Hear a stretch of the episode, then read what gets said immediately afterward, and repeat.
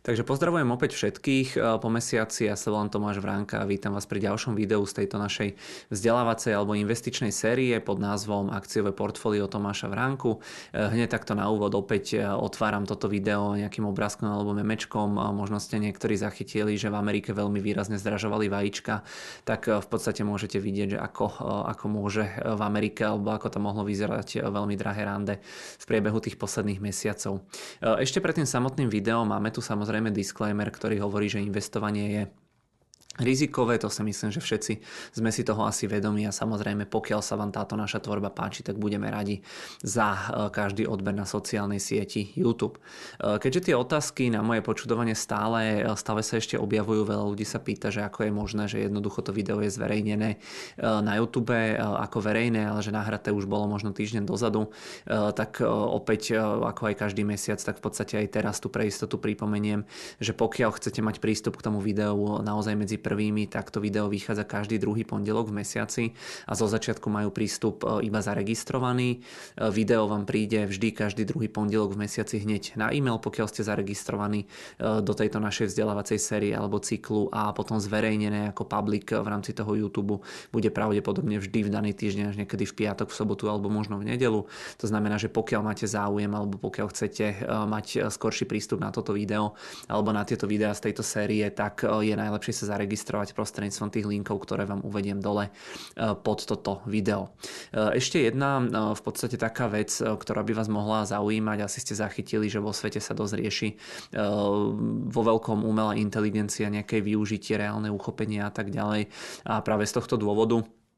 ja som potom začal pátrať, že ako by sa do toho dalo investovať, či mi to príde zaujímavé a tak ďalej. A práve z tohto dôvodu som sa rozhodol, že keď už som mal niečo k tomu naštudované, že to spracujem vo forme teda videa alebo e-booku. Takže druhá vec, pokiaľ máte záujem niečo sa dozvedieť o tej umelej inteligencii, že ako sa na to ja osobne pozerám z toho investičného hľadiska,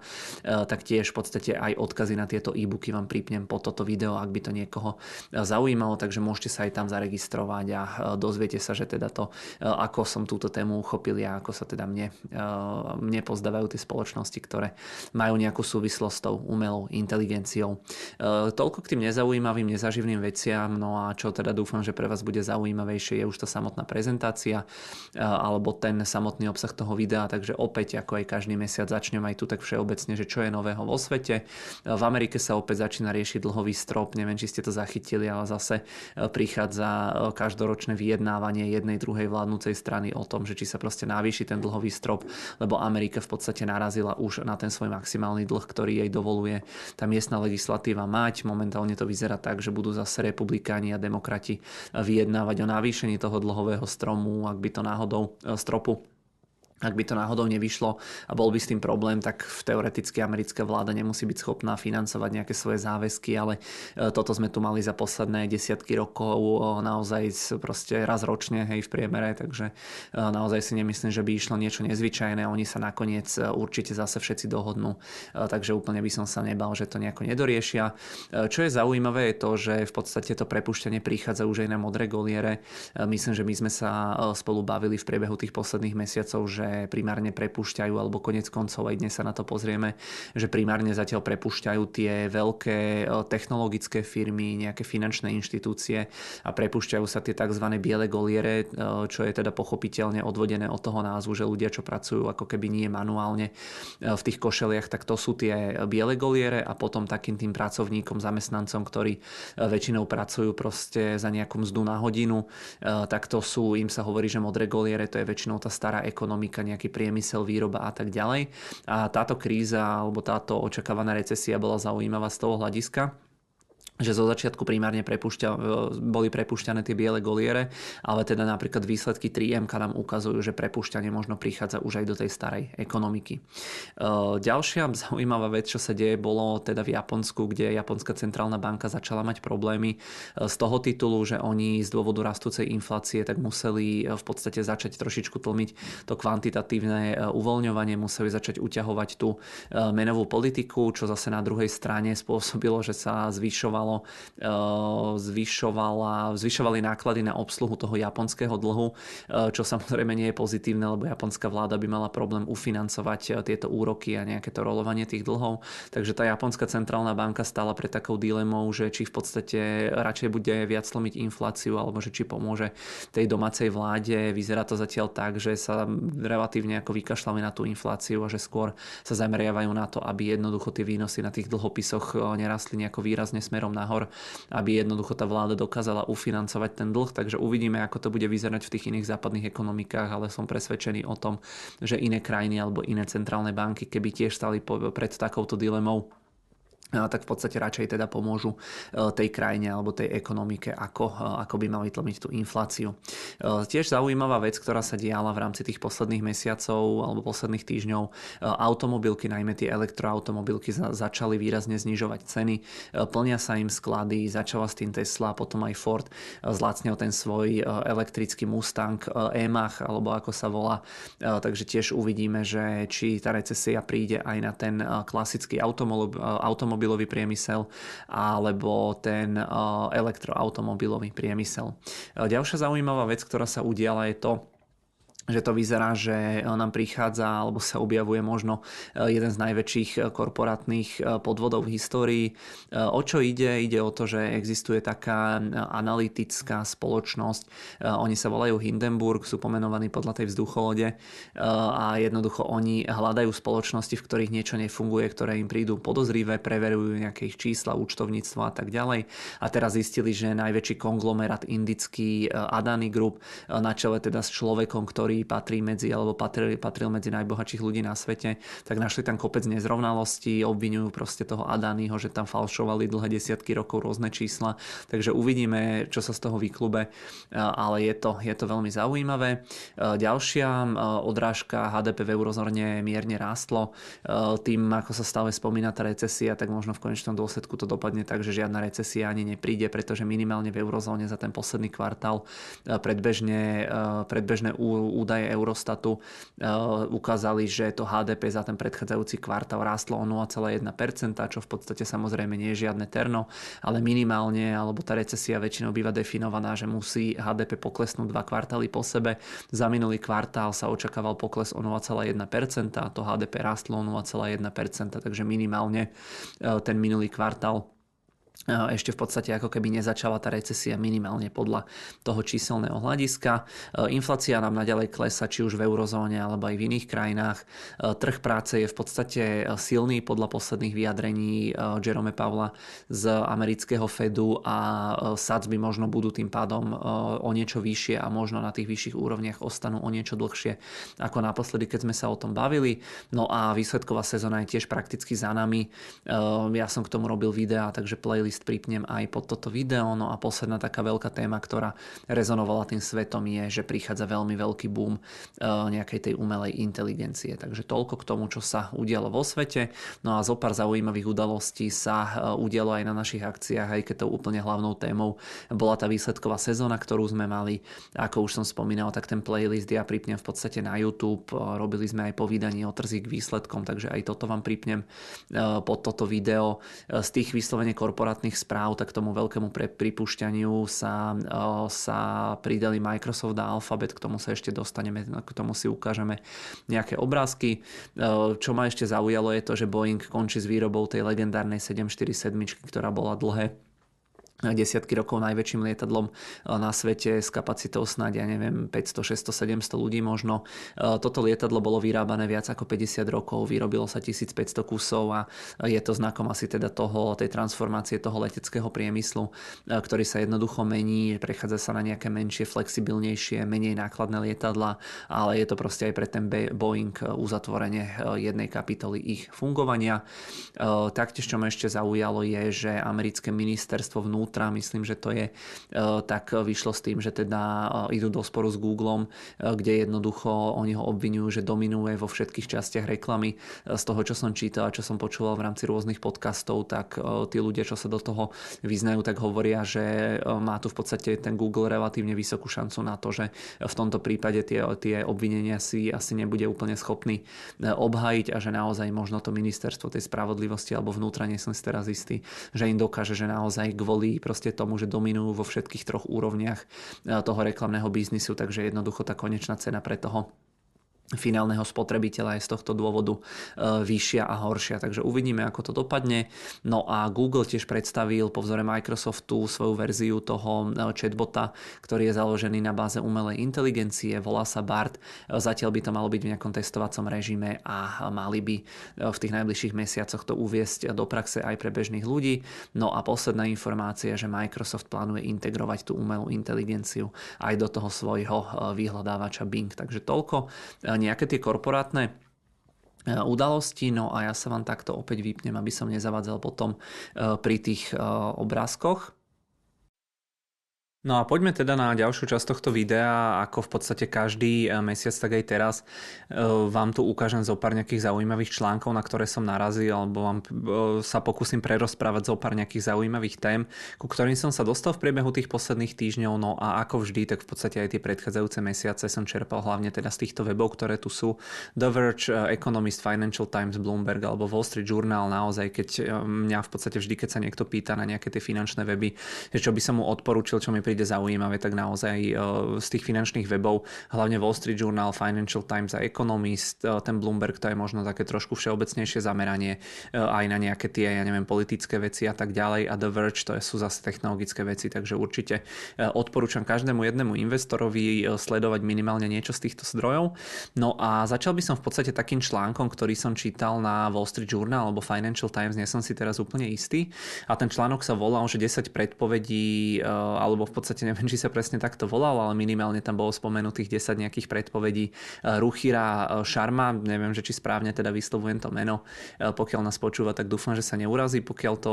nehovorím správne, ale teda on vydal 10 predpovedí na rok 2023. Myslím, že to vydáva každý rok, alebo niečo také sa mi marí, že už som to videl v minulosti. A teda, aby ste vedeli, on je v podstate investorom a investičným manažérom s dobrými výsledkami. Píše teda okrem iného aj napríklad články pre Financial Times, kde teda som narazil aj na tento článok. E, je to e, predseda Rockefeller International a v zásade dá sa povedať, že je to akýsi aj e, investor, ktorý je zameraný na emerging markets. No a tento investor vydal práve 10 predpovedí na rok 2023, no a ja som sa rozhodol, že vám to tu odprezentujem alebo prerozprávam, čo tam bolo spomínané v rámci toho článku, že možno si tam nájdete niečo, s čím budete súhlasiť, s čím nebudete súhlasiť,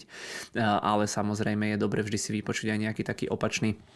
názor. Takže poďme hneď na prvú tému, ktorá tam bola spomínatá, spomínaná a to bolo oslabenie amerického dolára. E, bolo tam teda spomínané, že dolár je dominantnou menou už e, približne 102 rokov, čo je teda historicky o, v priemere o 8 rokov viac, ako je priemer jeho piatich predchodcov, ktorými boli napríklad britská, britská libra a rôzne iné meny. E, dolár je teda podľa neho nadhodnotený zhruba o nejakých 25% a je najdrahší za posledných 20 rokov. O chvíľočku si ukážeme aj ten graf, že či či to teda sedí. E, spomínal tam v podstate, že tu Ameriku čaká e, obdobie nejakého pomalšieho rastu e, reálnej ekonomiky, vysoké úrokové sadzby. Podľa neho v tej ekonomike sú dokonca aj nejaké udalosti ako v minulosti, ktoré nastali pred poklesmi alebo pred úpadkom nejakých tých predchádzajúcich svetových mien, ktoré boli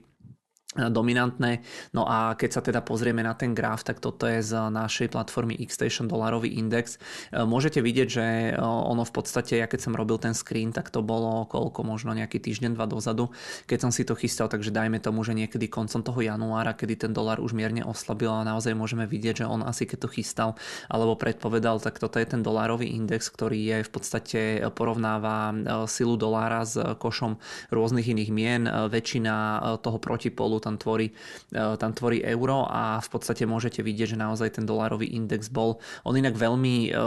vo veľmi vysokej miere koreluje s eurodolárom, ale teda z, úplne opačne, že jednoducho keď eurodolár rastie, tak toto klesa a opačne, ale ten index nám v podstate ukazuje silu toho amerického dolára. No a tu v podstate môžete vidieť, že naozaj keď si z tohto grafu odmyslíme možno tie posledné 2-3 mesiace, takže naozaj ten dolár bol najsilnejší od toho prelomu tých tisíc ročí, no a toto boli teda podľa neho nejaké tie dôvody, prečo by sa to malo zmeniť, že prečo ten americký dolár by mal eh, dlhodobo alebo v nejakej tej dohľadnej dobe alebo v rámci tohto roku 2023 eh, oslabovať podľa neho. No a vidíme, že zatiaľ tie prvé eh, týždne alebo prvé mesiace tohto roka mu to celkom pekne vychádza. Takže to bola prvá predpoveď. Druhá, vzostup z výšku sveta. Americké akcie posledné roky dominovali, to sme si asi všimli. Od druhej svetovej vojny sa však dekady striedali, pretože v rámci jednej dekady tie americké akcie dominovali, druhú dekadu tu zaostávali, potom dominovali, potom zaostávali. A ak sa pozrieme historicky, tak napríklad nejaké tie 50., 70. alebo 2000 roky e, americké akcie zaostávali. Ten posledný rok, ktorý je nám asi taký najbližší, alebo posledná dekáda, bola e, práve tá dekáda okolo roku 2000, e, kedy od 2000 do 2010 ten finančný trh zažil dva veľké problémy alebo dve krízy. Prvým bola tá dotkom bublina, respektíve jej splasknutie a druhá bola tá veľká finančná kríza, že jednoducho tie akciové trhy v podstate zakončili na nule, ale väčšinou teda tie obdobia e, sa striedajú a jednoducho niekedy jednu dekádu dominuje proste nejaká oblasť z hľadiska tej geografie, čo sa týka akcií a potom zase nejaká iná. No a keď sa pozrieme na to, že čo sa dialo, tak naozaj tých posledných 10 rokov, dajme tomu, že od toho 2010. do toho roku 2021 e, bol ten rast tých akciových trhov naozaj e, veľmi, e, veľmi vysoký, hlavne teda v tých Spojených štátoch amerických, kde je v podstate veľmi veľa tých technologických akcií, ktoré to ťahali. No a ten americký akciový trh, alebo on tam teda argumentoval, že tento trh je naozaj veľmi veľký a že tvorí zhruba 60% z hodnoty svetových akcií, čo je v podstate dlhodobý nejaký nadpriemer, že väčšinou histórie tie akciové trhy americké tvorili menšiu časť tých svetových akcií, ale teda on tam argumentoval tým, že tam očakáva nejaký návrat k nejakému normálnejšiemu bodu, pretože Amerika je e, v iných oblastiach o niečo menšia. To znamená, že netvorí 60% svetovej ekonomiky, netvorí proste 60% e, obyvateľstva a jednoducho tento investor predpokladá návrat k nejakému dlhodobému priemeru. No a tu v podstate môžete vidieť, že z hľadiska toho e, celkového nejakého celkových svetových metrik, že trhové trhová kapitalizácia tých amerických e, akcií tvorí asi 60% tých svetových akcií, ale tvorí iba asi 45 ziskov, nejakých, ja neviem, 25% HDP, 20% celkového počtu tých spoločností a iba možno nejakých, ja neviem, 5% z tej svetovej e, pracujúcej populácie. Takže práve aj z týchto dôvodov si teda e, myslí, že ten americký akciový trh, že nebude mať pred sebou asi najlepšiu dekádu. E, to v podstate potvrdzuje, potvrdzuje aj tretieho predpoveď, kedy hovorí o nejakom tom úpadku technológií.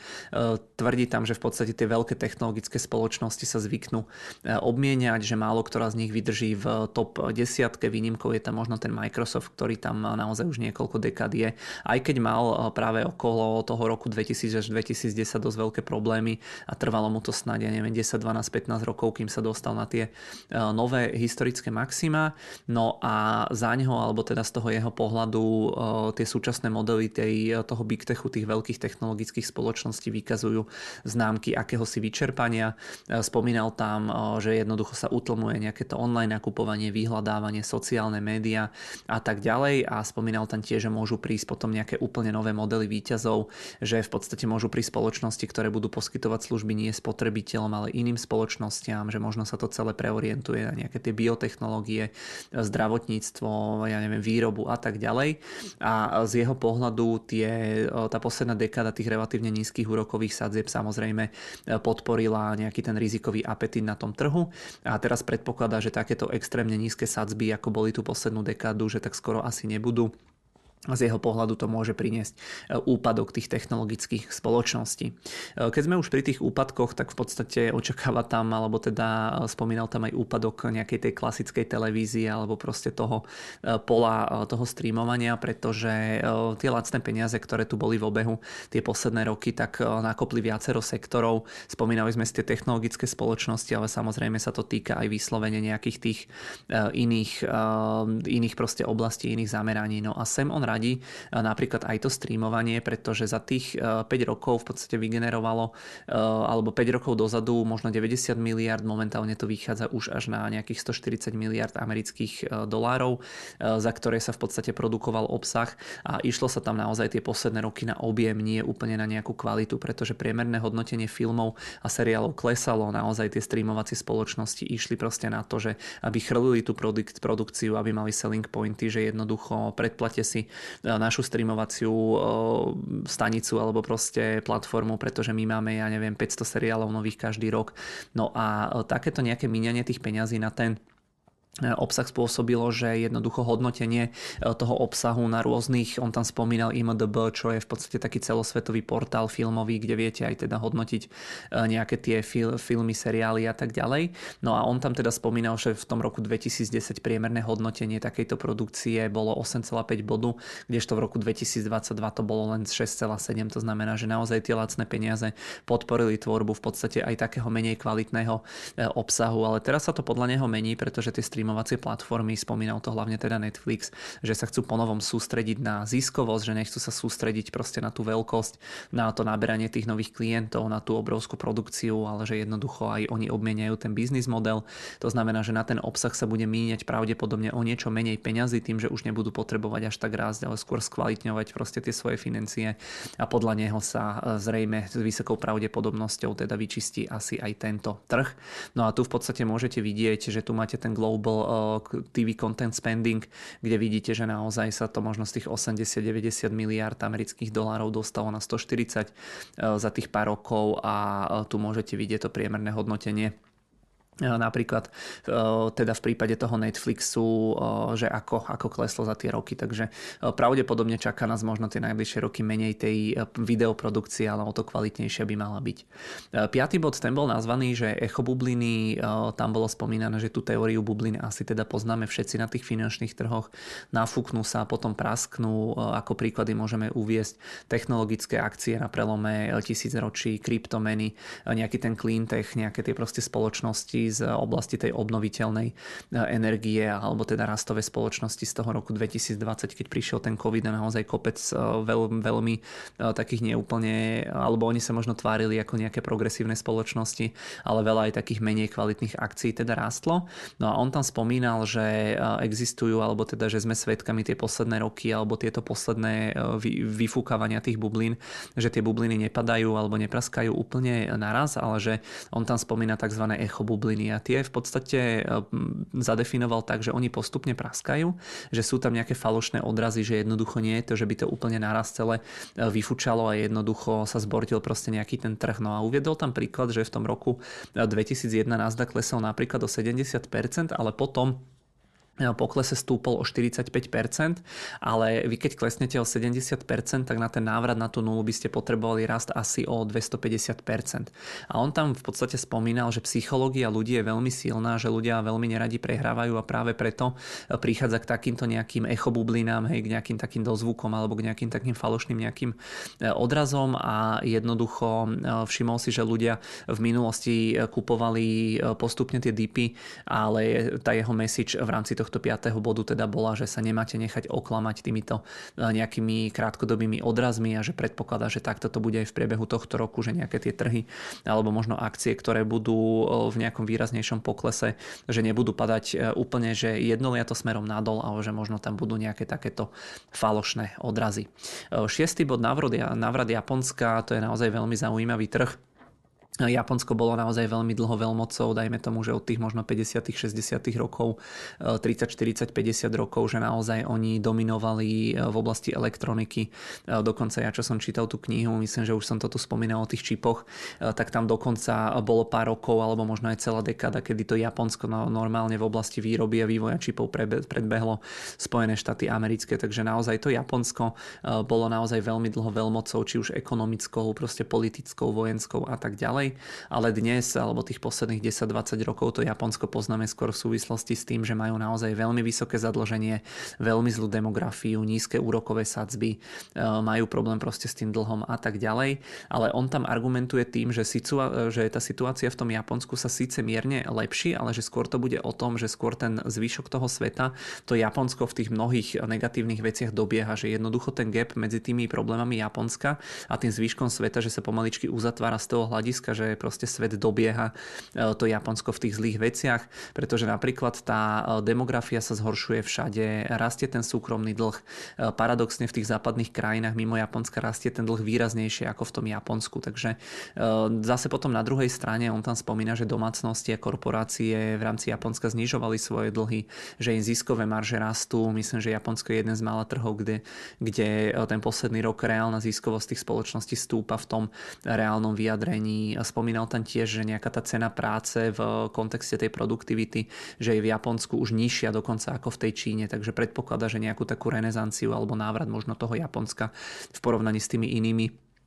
krajinami. No a záverom e, možno toľko k tomu, že asi to už nebude taká veľmoc, e, ako tomu bolo v minulosti, ale tá situácia sa pomaličky a postupne v rámci toho Japonska zlepšuje. No a keď už sme teda v tej juhovýchodnej Ázii alebo v tej východnej Ázii, tak ešte si odskočíme na chvíľočku do Číny, pretože tá Čína posledné roky v podstate rástla, to sme si asi všetci všimli, či už sa pozrieme na tú ekonomiku, ja neviem, trhovú kapitalizáciu, hodnotu firiem, aj keď tie posledné dva roky, no tie firmy tam to asi nebolo úplne ideálne reálne, ale teda e, mimo toho samozrejme rástla aj cena práce. E, krajina ako taká sa však už teda uzatvára a tie spoločnosti teda vidia rizika, k tomu sa dnes inak z hodou okolností ešte dostaneme a tie spoločnosti chcú presúvať tú výrobu mimo tej Číny. E, víťazmi môžu byť paradoxne Mexiko, Vietnam, Tajvan, India a Južná Korea. Dlhodobo sa spomínali ako nejakí tí víťazi práve tie iné azijské krajiny, ale ja osobne si myslím, že možno najviac toho bude ťažiť to Mexiko, pretože tie spoločnosti jednoducho teraz vidia, že naozaj má má tú výrobu takto ďaleko e, od domova, tak môže to byť síce lacné, ale v prípade nejakých problémov, že naozaj je to komplikácia tých dodávateľských reťazcov, kdežto to Mexiko, čo má napríklad Amerika hneď na juhu pod sebou, tak veľká krajina, lacná pracovná sila, tí Mexičania ako takí už tam majú proste nejaké historické pracovné skúsenosti aj v kontexte tých amerických spoločností, takže toto pravdepodobne budú krajiny a možno obzvlášť to Mexiko, ktoré budú ťažiť z tejto nejakej deglobalizácie. No a boli rôzne prieskumy a teda polovička amerických firiem sa, sa v podstate vyjadrila, že by najradšej popresúvala tú výrobu niekde inde vzhľadom proste na tú geopolitickú situáciu niekde, kde by mali nižšie náklady, kde by mohli platiť nižšie mzdy, kde by bola nejaká stabilnejšia stabilnejšia politická situácia ako v prípade tej Číny, no a napríklad taký Vietnam alebo India, tak tam sú e, zhruba polovičné mzdy v porovnaní s tou Čínou, e, kde je to, v tej Číne je to zhruba 600 dolárov mesačne a teda Vietnam, India zhruba 300 amerických dolárov, takže naozaj uvidíme, že či tie firmy vo veľkom odídu z tej Číny, ale je to taká téma, ktorá sa momentálne dosť rieši a naozaj v niečom by to bolo lepšie a v niečom by to bolo samozrejme zase horšie. 8. E, bod, problém netypických vodcov a krajín, tento bod neviem, či som úplne dobre preložil, ale snad to pochopíte z toho môjho kontextu alebo teda z toho, čo tam budem spomínať. Znova sme teda pri tom, že sa uťahujú tie menové politiky vo svete, že sa zvyšujú tie úrokové sadzby vzhľadom na tú infláciu a tak ďalej. A práve v takomto nie úplne ideálnom makroprostredí, tak niektoré, alebo v podstate trhy ako také, teraz považujú niektoré krajiny za rizikovejšie, pretože veľké výpredaje na tých akciových trhoch alebo proste veľké problémy v ekonomikách zaznamenala napríklad Brazília, Čile, Egypt, eh, Ghana a napríklad aj Maďarsko, ktoré, aby sme nešli úplne ďaleko, tak vieme, kde sa geograficky nachádza Maďarsko. No a oni to v podstate, alebo teda tento investor to definoval tak, že jednoducho všade, všetky krajiny, že ktoré chcú fungovať s nejakým vyšším deficitom a ktoré majú nejakých menej ortodoxných politikov, hej, že naozaj nejdú taký ten politický eh, mainstream, tak jednoducho, že tie trhy to pravdepodobne budú v priebehu celého tohto roku 2023 trest prestať, to znamená, že všetko mimo nejakého bežného proste fungovania e, pravdepodobne tie trhy alebo tí investori budú odmeňovať nejakými proste horšími výnosmi, nejakými výpredajmi a podobnými vecami e, z tohto nejakého kontextu. No a e, keď sme pri tej politike, tak deviatý bod, ktorý tam bol spomenutý, bol nazvaný, že politická úlava, pretože naozaj, keď sa človek nad tým zamyslí, tak v podstate v rámci tých posledných už len možno nejakých 5 rokov všade vo svete vždy boli nejaké proste dôležité voľby. Mimo volieb mali sme rôzne dôležité hlasovania hlasovania, hej, mali sme tam hlasovanie o Brexite ešte relatívne nedávno. Zoberte si, že naozaj za tie posledné 2-3 roky voľby amerického prezidenta midterms v Nemecku boli voľby, kde Angela Merkelová odchádzala. V Británii tam sa menia premiéry ako na bežiacom páse. Francúzsko, kde Macron teraz vyhral v podstate druhýkrát. Myslím, že to bolo minulý alebo predminulý rok, nie som si už teraz istý. Rovnako tiež to Taliansko, aj keď pri tom Taliansku človek nikdy nevie, hej, tam majú voľby čo rok takto nové parlamentné voľby, tak uvidíme súčasné uh, osadenie toho talianského parlamentu, koľko vydrží. Ale každopádne to vyzerá tak, že prvýkrát v rámci tohto storočia nie sú v žiadnej z krajín G7 e, žiadne podstatné voľby. Uh, tie voľby na jednu stranu môže to priniesť proste nejakých politikov, nejakých reformných, ale málo kedy sa to stáva. Skôr je to o tom, že tie trhy nemajú radi neistotu a voľby sú neistota. Takže teoreticky toto môže byť taký nejaký pozitívny signál alebo faktor proste toho, že tento rok nie sú vo svete absolútne žiadne očakávané dôležité voľby a že jednoducho mohlo by to tým no, trhom teoreticky pomáhať. No a čo je tam ešte dôležité je to, že v tie dané roky e, tých volieb tie domáce akciové trhy práve kvôli tej neistote zvyknú minimálne krátkodobo zaostávať, takže uvidíme, ako to bude tento rok. No a aby sme v podstate neboli iba negatívni, tak by som e, zakončil ten desiatý bod e, takým bodom alebo takým názvom, že modré vtáky, pretože ono to vychádza z tej teórie tých čiernych labutí. E, tá čierna labuť je minimálne od toho roku 2000, odkedy vyšla tá kniha Čierna labuť, e, veľmi známy pojem a ona definuje alebo popisuje neočakávané udalosti s významným dopadom, či už na ekonomiku, politiku, proste geopolitiku, zdravie a tak ďalej. E, môžeme sa zaradiť napríklad pád dvojčiek alebo teda tú veľkú finančnú krízu z toho roku 2008 alebo príchod toho covidu a tam samozrejme by sme mohli argumentovať, pretože pokiaľ si pamätám, tak čierne labute by mali byť naozaj nejaké úplne neočakávané udalosti a také tie trošku očakávané udalosti, myslím, že im sa hovorí, že sivé labute, takže toto všetko, čo som tu vymenoval, môžu byť teoreticky aj tie sivé labute, ale väčšinou sa samozrejme tieto labute, či už čierne alebo sivé, používajú primárne v tom negatívnom kontexte. No a tento e, investor v podstate hovorí, že nejaký ten modrý vták, že je presným opakom, že tiež ho v podstate e, nečakáte, ale že vám veľakrát dokáže pomôcť. A on tam spomínal ako nejaké príklady, napríklad, že by mohol prísť od dňa na deň mier na Ukrajine, že by sa proste nejako dohodli e, politici, alebo že by sa výrazne zlepšili vzťahy medzi Spojenými e, štátmi americkými a Čínou, čo už koniec koncov tá retorika tej Číny v tejto oblasti vyzerá, že odkedy znovu zvolili e,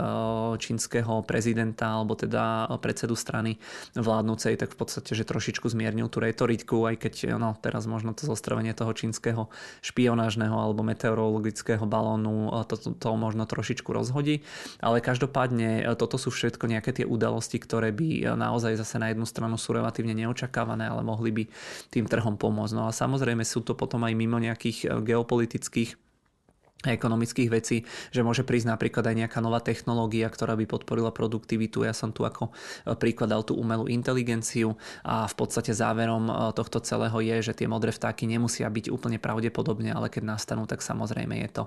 e, je to fajn. No a tým by som prešiel k záveru tejto prvej témy. Samozrejme, že nevieme, čo z toho sa naplní, že či niečo z toho sa naplní, možno niečo áno, možno nie. Ja osobne tiež s niečím súhlasím a s niečím menej súhlasím. Berte to ale ako nejaké podnety na to, aby ste sa zamysleli nad tým celým, že čo z toho vám dáva zmysel. Možno nejaký taký aha moment, že, že aha, že nad týmto som sa nezamýšľal, takže vyskúšajte to skôr zobrať tak. Ako som spomínal, ja s niečím súhlasím, s niečím menej, ale ten problém pri mne primárne je pravdepodobne asi ten, že to sú predpovede na rok 2023 a ja skôr nejaké tie svoje predpovede, čo si robím v hlave, tak skôr ich mávam skôr také dlhodobejšie, že jednoducho nesústredím sa úplne na ten krátkodobý horizont, ale možno pre nejakých krátkodobých krátkodobejších investorov alebo vyslovene nejakých traderov, ak ma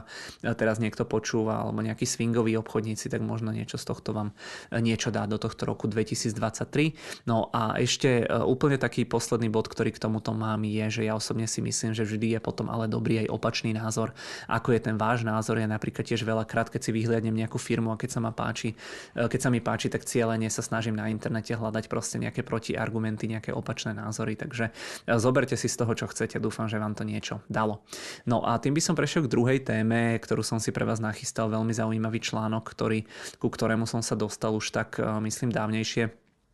ešte v priebehu začiatku toho januára a ten v podstate hovoril, že alfabet chce eradikovať, to znamená vy, vynitiť, mi napadá, napadá slovo slovenský ekvivalent, neviem presne ako sa tomu povie, ale každopádne chce zničiť alebo vyhubiť, hej, to bude asi správne slovo, horúčku dengue. Existuje taká spoločnosť, že verili, je to v podstate výskumná organizácia alebo nejaká taká cerská spoločnosť alfabetu alebo teda Google. Oni sa zameriavajú aj na Wikipedii, keď som to pozeral, oni sa definujú, že sú proste nejaká výskumná organizácia, ktorá sa zameriava e, primárne na vedy o živote. E, majú naozaj mnoho, veľké množstvo zaujímavých projektov, e, hlavne teda v prípade alebo v oblasti tých biotechnológií. Teraz povedali, že chcú zmenšiť počet prípadov tej horúčky dengue. Je to naozaj veľmi nebezpečná choroba. Z toho, čo som čítal, tak ročne sa na nakazí zhruba 300 miliónov ľudí, takže naozaj dá sa povedať, koľko nás je vo svete, 7-8 miliard, tak to je možno každý 20. človek, takže naozaj nie je to úplne zanedbateľné číslo. No a z tých tých 300 miliónov ročne zhruba 90 e, miliónov prípadov je naozaj relatívne vážnych, takže opäť sa bavíme, že možno každý,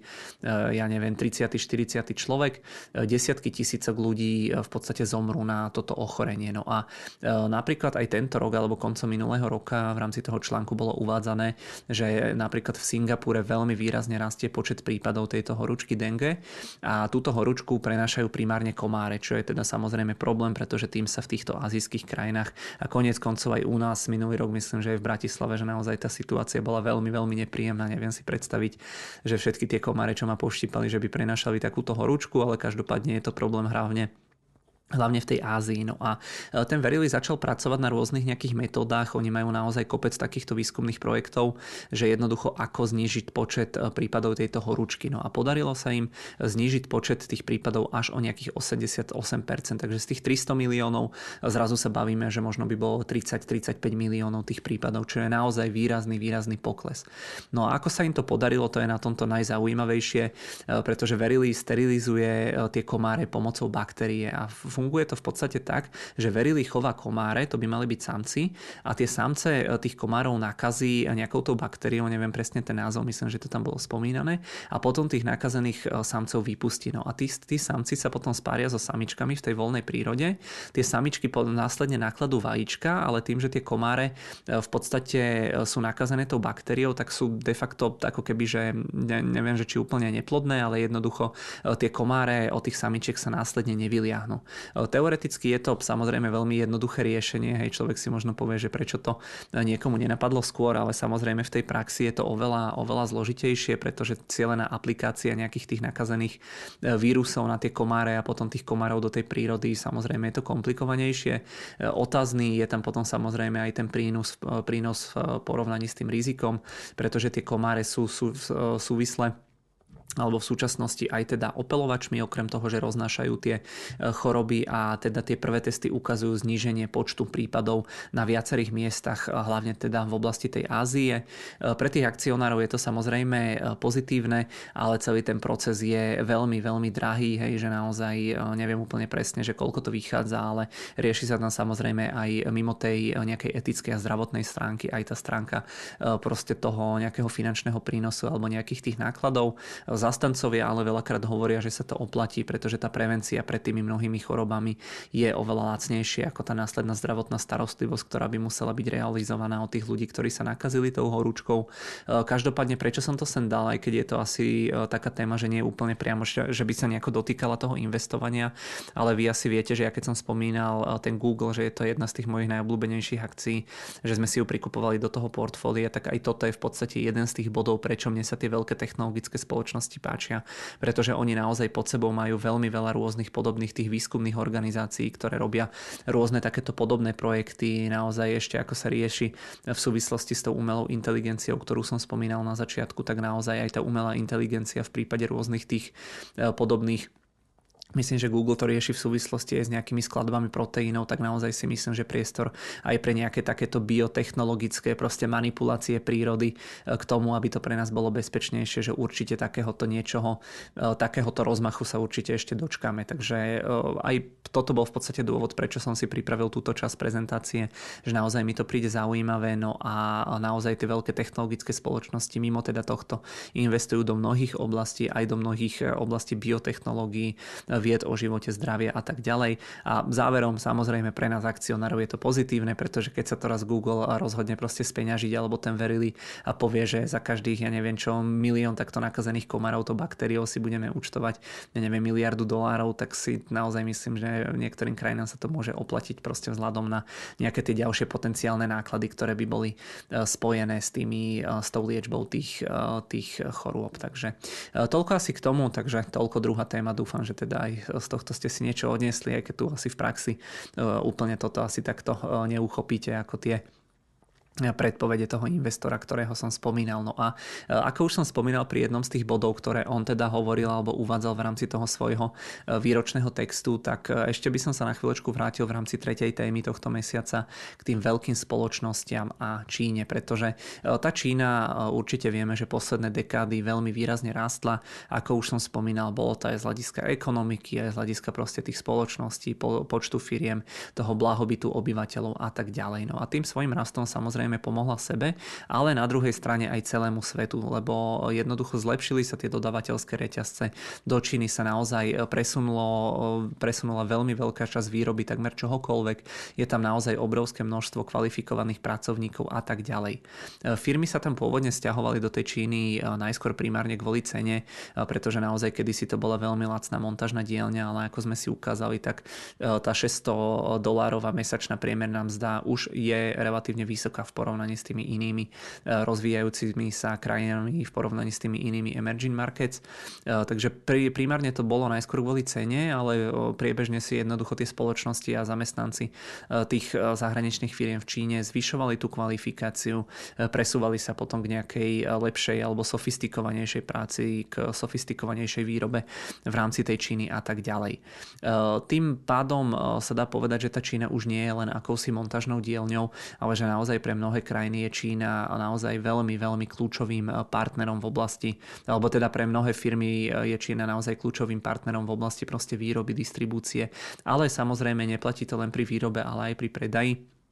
v oboch prípadoch je to ale veľmi, veľmi komplikované a jeden z takých najväčších alebo najznamejších eh, príkladov toho, že ako to môže dopadnúť, ako to tej firme eh, v podstate môže eh, pomôcť a zároveň aj uškodiť je asi ten Apple. Vyrába Apple v tej Číne takmer naozaj všetko, či už sa bavíme o proste telefónoch, ja neviem, počítačoch, slúchadlách, elektronike a tak ďalej. To znamená, že výroba naozaj, keď sa pozriete aj na iPhone, tak je to tam napísané zozadu, že je to dizajnované síce v Kalifornii, ale že to skladané a vyrábané teda v rámci Číny. E, okrem toho tam Apple predáva asi 20% vecí po Spojených štátoch amerických by to mal byť pre túto spoločnosť druhý najväčší a tým pádom asi aj druhý najdôležitejší a druhý najpodstatnejší ten cieľový trh. E, Tim Cook e, veľmi dobre vymakal tie posledné desiatky rokov predtým, ako sa stal generálnym riaditeľom. On ešte za Jobsa pochopiteľne pôsobil, myslím, ako prevádzkový riaditeľ a on naozaj vymakal tie dodavateľské reťazce, k tomu som čítal tiež nedávno veľmi zaujímavé také dlhé články, možno k tomu niekedy spravím nejaké samostatné video, ale každopádne Tim Cook vymakal tie dodávateľské reťazce a je to teda jeden z dôvodov, že prečo je Apple tam, kde ten Apple momentálne je. Ale zároveň dá sa povedať, že je to taká ich achilová peta, alebo je to proste zároveň aj najväčšia slabina tejto spoločnosti, pretože to, čo sme si všetci slubovali o tej Číny, alebo čo sa od nej očakávalo, že sa pomaličky bude otvárať, že sa bude stávať čoraz viac demokratickejšou, tak úplne tie posledné roky to tak nevyzeralo. Vyzeralo vyzeralo to ako presný opak, že tá Čína práve na druhú stranu, že sa zatvára, že sa stáva menej demokratickou, že tá vládnúca strana, že stále to tam chce mať e, veľmi silno pod kontrolou alebo proste, že chcú mať tú moc v rukách. No a mysleli si to samozrejme aj tie firmy, hej, pre ktoré by to bolo proste pozitívne, keby sa tá krajina viac demokratizovala, ale hlavné slovo, keď má stále tá vládnúca strana, tak to ani zďaleka nie je ideálne. Samozrejme tomu nepomohol ani príchod toho covidu, tam sme videli e, naozaj či už tie lockdowny alebo proste tie výrazné logistické obmedzenia, ktoré tam tie spoločnosti e, pri tej výrobe mali. No ale e, ako už som teda predtým spomínal, tak máme teda po tých čínskych voľbách a vyzerá to tak, že súčasný čínsky prezident a predseda strany je zároveň otvorenejší, ako teda bol pred tými voľbami. E, toho sa samozrejme báli, alebo opačnej situácie sa samozrejme bálo e, mnoho ľudí, pretože naozaj si všetci mysleli, že on bude chcieť ukázať, že ako, e, aká veľmoc je proste tá Čína, ako toto má pevne pod kontrolou a že práve pôjdu nejakým tým opačným štýlom alebo tou opačnou cestou, zatiaľ sa to ukazuje, že to tak asi úplne nebude. Samozrejme uvidíme, ako to bude ďalej. No a každopádne sa dá povedať, že to prostredie v rámci tej Číny je veľmi, veľmi komplikované, no a tie spoločnosti si to 100% uvedomujú, pretože mnohé z nich zvažujú napríklad aj odchod v súvislosti s tou Čínou, prípadne sa presúvajú z hľadiska výroby inde. Ja už som spomínal to Mexiko, ale keby sme naozaj ostali len vyslovene geograficky niekde pri tej Číne, tak spomenúť môžeme hlavne nejaký Vietnam, možno Indiu, Bangladeš, Malajziu. Z toho, čo som čítal, tak napríklad ten Vietnam sa očakáva, že bude takým veľmi veľkým, no nie, že tak, takým, že budú jednoducho benefitovať z toho, že sa tie veľké spoločnosti v rámci tej Číny alebo z tej Číny plánujú teda stiahovať preč. No a Čína, nemôžeme teda zabúdať len teda, alebo aj na to, že tá Čína je nie len veľkým teda trhom z hľadiska výroby, ale že naozaj oni sú aj veľmi veľkým konzumentom proste mnohých, mnohých výrobkov, tovarov a služieb, či už je to elektronika, alebo proste oblečenie, hej, parfémy, kozmetika a tak ďalej. V podstate v rámci toho článku bola spravená analýza 200 najväčších firiem sveta a bolo tam popisované, že v roku 2022 to pre tie spoločnosti tvorila, alebo že Čína pre ne tvorila 13% tržieb v hodnote 700 miliard amerických dolárov. Ale keď to porovnali s rokom 2017, tak v roku 2017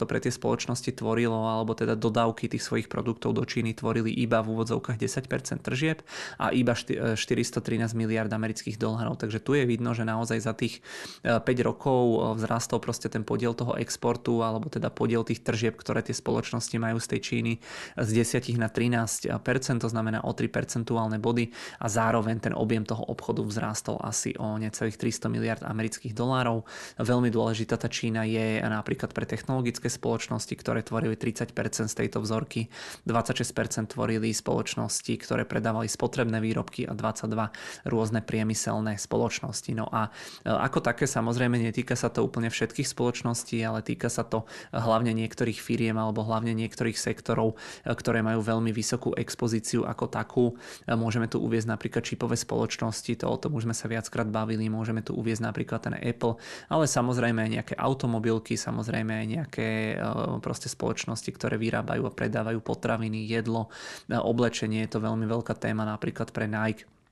alebo pre rôznych iných výrobcov, ktorí tam šijú strašne veľa oblečenia, že jednoducho je to pre vás dôležitý trh, chcete tam byť, zároveň tam nechcete byť, hej, zároveň by ste najradšej možno povedali niečo tej vláde, ktorá tam eh, veľakrát potlača rôzne ľudské práva a tak ďalej. Takže naozaj veľmi taká eh, ošemetná situácia. No a aby tie firmy nemali eh, v podstate málo tých starostí, tak ešte okrem všetkých týchto komplikácií, ktoré som spomínal, tak tie posledné roky sa veľakrát stáva aj to, že tie spoločnosti zahraničné zahraničné, tie americké a proste európske náhradza domáca konkurencia alebo domáce výrobky a je to samozrejme problém pre ten dopyt tých amerických a iných zahraničných spoločností. Tiež sa mení ten čínsky spotrebiteľ z toho, čo som čítal, lebo myslím, že aj s Danom Vožechovským sme sa teda e, o tom bavili, tak tí domáci Číňania veľakrát dávajú ako keby prednosť tie posledné roky tým, že majú viac peňazí aj rôznym nejakým domácim výrobkom, domácim alternatívam, že jednoducho sa cítia ako hrdí Číňania, tak sa možno veľakrát nejako tak podvedome alebo alebo možno ani nepodvedome, ale cieľene odvracajú od tých zahraničných,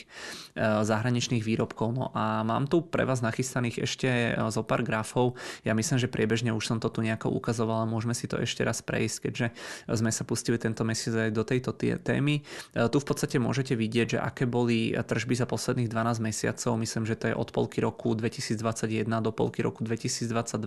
tých jednotlivých, spoločností v rámci Číny. A tu napríklad vidíte, že Apple mal za toto obdobie 17% tržieb Číny, eh, je to 66 eh, miliard amerických dolárov, Walmart 11%, ExxonMobil 12%, Microsoft 15%, Chevron 19%, Amazon 5%, eh, Alphabet 9% a teraz prichádzame k tým zaujímavým. Qualcomm dve tretiny tržieb mali z Číny 66%, Intel 27%, Tesla 25%, takže hlavne pre takéto nejaké spoločnosti, ako je dajme tomu ten Apple, ten Chevron, ten Qualcomm, Intel, Intel alebo Tesla, pre takéto firmy je to naozaj veľmi veľký problém, lebo eh, jednoducho máte tam kopec rizik a máte 20, 30, 40, 70% tržieb z takejto problémovej krajiny. Takže to si myslím, že na jednu stranu im pomohla tá globalizácia, jednoducho rozmach toho e, medzinárodného obchodu, ale v konečnom dôsledku tie firmy na to môžu doplatiť. No a tu v podstate ešte vidíte v prípade teda Apple, že koľko percent ktorých výrobkov sa vyrábalo v Číne v roku 2022 a do roku 2025, že ako to chcú znížiť, to znamená, bavíme sa o horizonte troch rokov a vidíte, že napríklad v prípade e, MacBookov ten podiel by mal klesnúť zo 100% možno na 95, v iPhone e, teda pri výrobe iPhoneového šasy zo 100% možno na 85, Apple Watch z 95 na 80, iPady z 95 na 80, iPhony ako také možno z 90 na nejakých 80, Airpody, to som inak nevedel, tie myslím, že práve v tom Vietname sa vo, vo veľkom vyrábajú, ale aj tak sa vyrába zhruba polovička tých Airpodov stále v Číne. E, tu v podstate vidíte potom zase nejaký vstup tých čínskych spoločností v rámci toho výrobného reťazca. E, ďalšie obrázky, ktoré mám z ekonomistu na túto tému, tu v podstate vidíte, že koľko percent nejakého toho svetového dopytu po jednotlivých tých veciach, alebo teda e, v rámci jednotlivých segmentov tvorí Čína. E, Čína napríklad tvorí takmer polovicu dopytu po chemikáliách, e, ja neviem, možno tretinu aut, tretinu polovodičov, nejaké šperky a podobné, tu sú nejaké výrobné veci, hej, stavebníctvo, nejaké e, priemyselné veci, alkohol, spotrebné zdravie a naozaj vidíte, že v prípade niektorých tých segmentov, že napríklad aj pre nejaké chemické spoločnosti, ktoré nie sú čínske, ktoré by boli európske alebo americké, by, mohol byť, by mohlo byť zhoršovanie tých vzťahov naozaj obrovským problémom. No a tu potom ešte vidíte e, nejakú, e, to sú európsko-japonské vzťahy, to asi úplne nie je e, také podstatné, ale tu v podstate tento ľavý graf je pre nás naozaj veľmi, veľmi dôležitý a tuto vlastne máme európske, japonské a americké spoločnosti. Aha,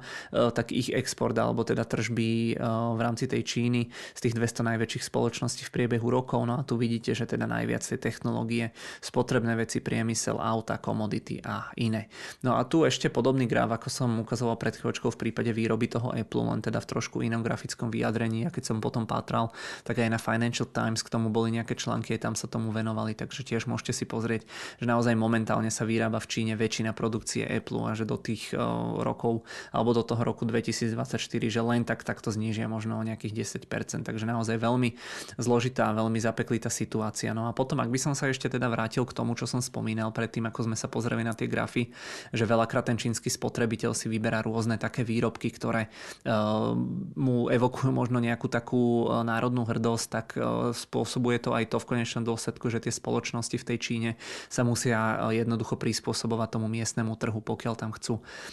preniknúť alebo pokiaľ sa tam chcú udržať. Ako príklad by som možno uviedol Pepsi s príchuťou Osmantus, to by malo byť nejaké také tradičné čínske korenie alebo neviem, či bylinka rastlina, nie som si teraz úplne istý, ale vidíte teda aj podľa tých fliaž a plechoviek, že evidentne je to lokalizované do nejakej tej miestnej príchute e, nejakého toho korenia, teda, ktoré sa tam e, používa. Rovnako tiež napríklad Nike robí e, kopec edícií topánok alebo tenisiek s rôznymi čínskymi znakmi, ktoré teda pochopiteľne, možno tie čínske znaky sú také obľúbené aj v prípade tetovania, že možno by sa to predávalo aj niekde inde, ale jednoducho aj napríklad tie odevné spoločnosti sa snažia takto personalizovať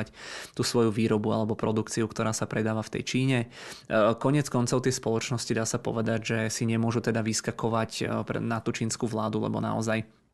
je to pre nich veľmi dôležitý aj nejaký produkčný partner a zároveň aj veľmi dôležitý eh, nejaký ten trh. Veľmi často sa to rieši v súvislosti s tým komentovaním toho potlačenia tých Ujgurov, nejakej tej miestnej čínskej eh, menšiny niekde v rámci tej západnej Číny. Apple bol zase napríklad veľmi ticho pri tých protestoch, kedy naozaj veľmi násilne sa potlačali v rámci tej fabriky toho Foxconu, kde sa vyrábajú tie iPhony. Tam bol Apple zase tiež veľmi ticho. Spoločnosti teda musia dávať pozor na to, že verejne čo vyhlásia, čo povedia na e, účet alebo na adresu tej čínskej vlády a tak ďalej a tak ďalej. E, v Číne teda, ako už som načrtol, tak mimo teda tohto je aj iný problém, pretože e, tam tá výroba do tej Číny alebo tie západné spoločnosti, keď sa presúvali do tej Číny, tak to začalo nejakými takými tzv. komoditizovanými trhmi, že naozaj nejaká taká veľmi jednoduchá výroba, že naozaj tam išlo proste len o to, aby ste dosiahli čo najnižšiu cenu. To znamená, že naozaj sa tam spočiatku vyrábali tie lacné veci, nejaké oblečenie, oblečenie, hej, základná elektronika,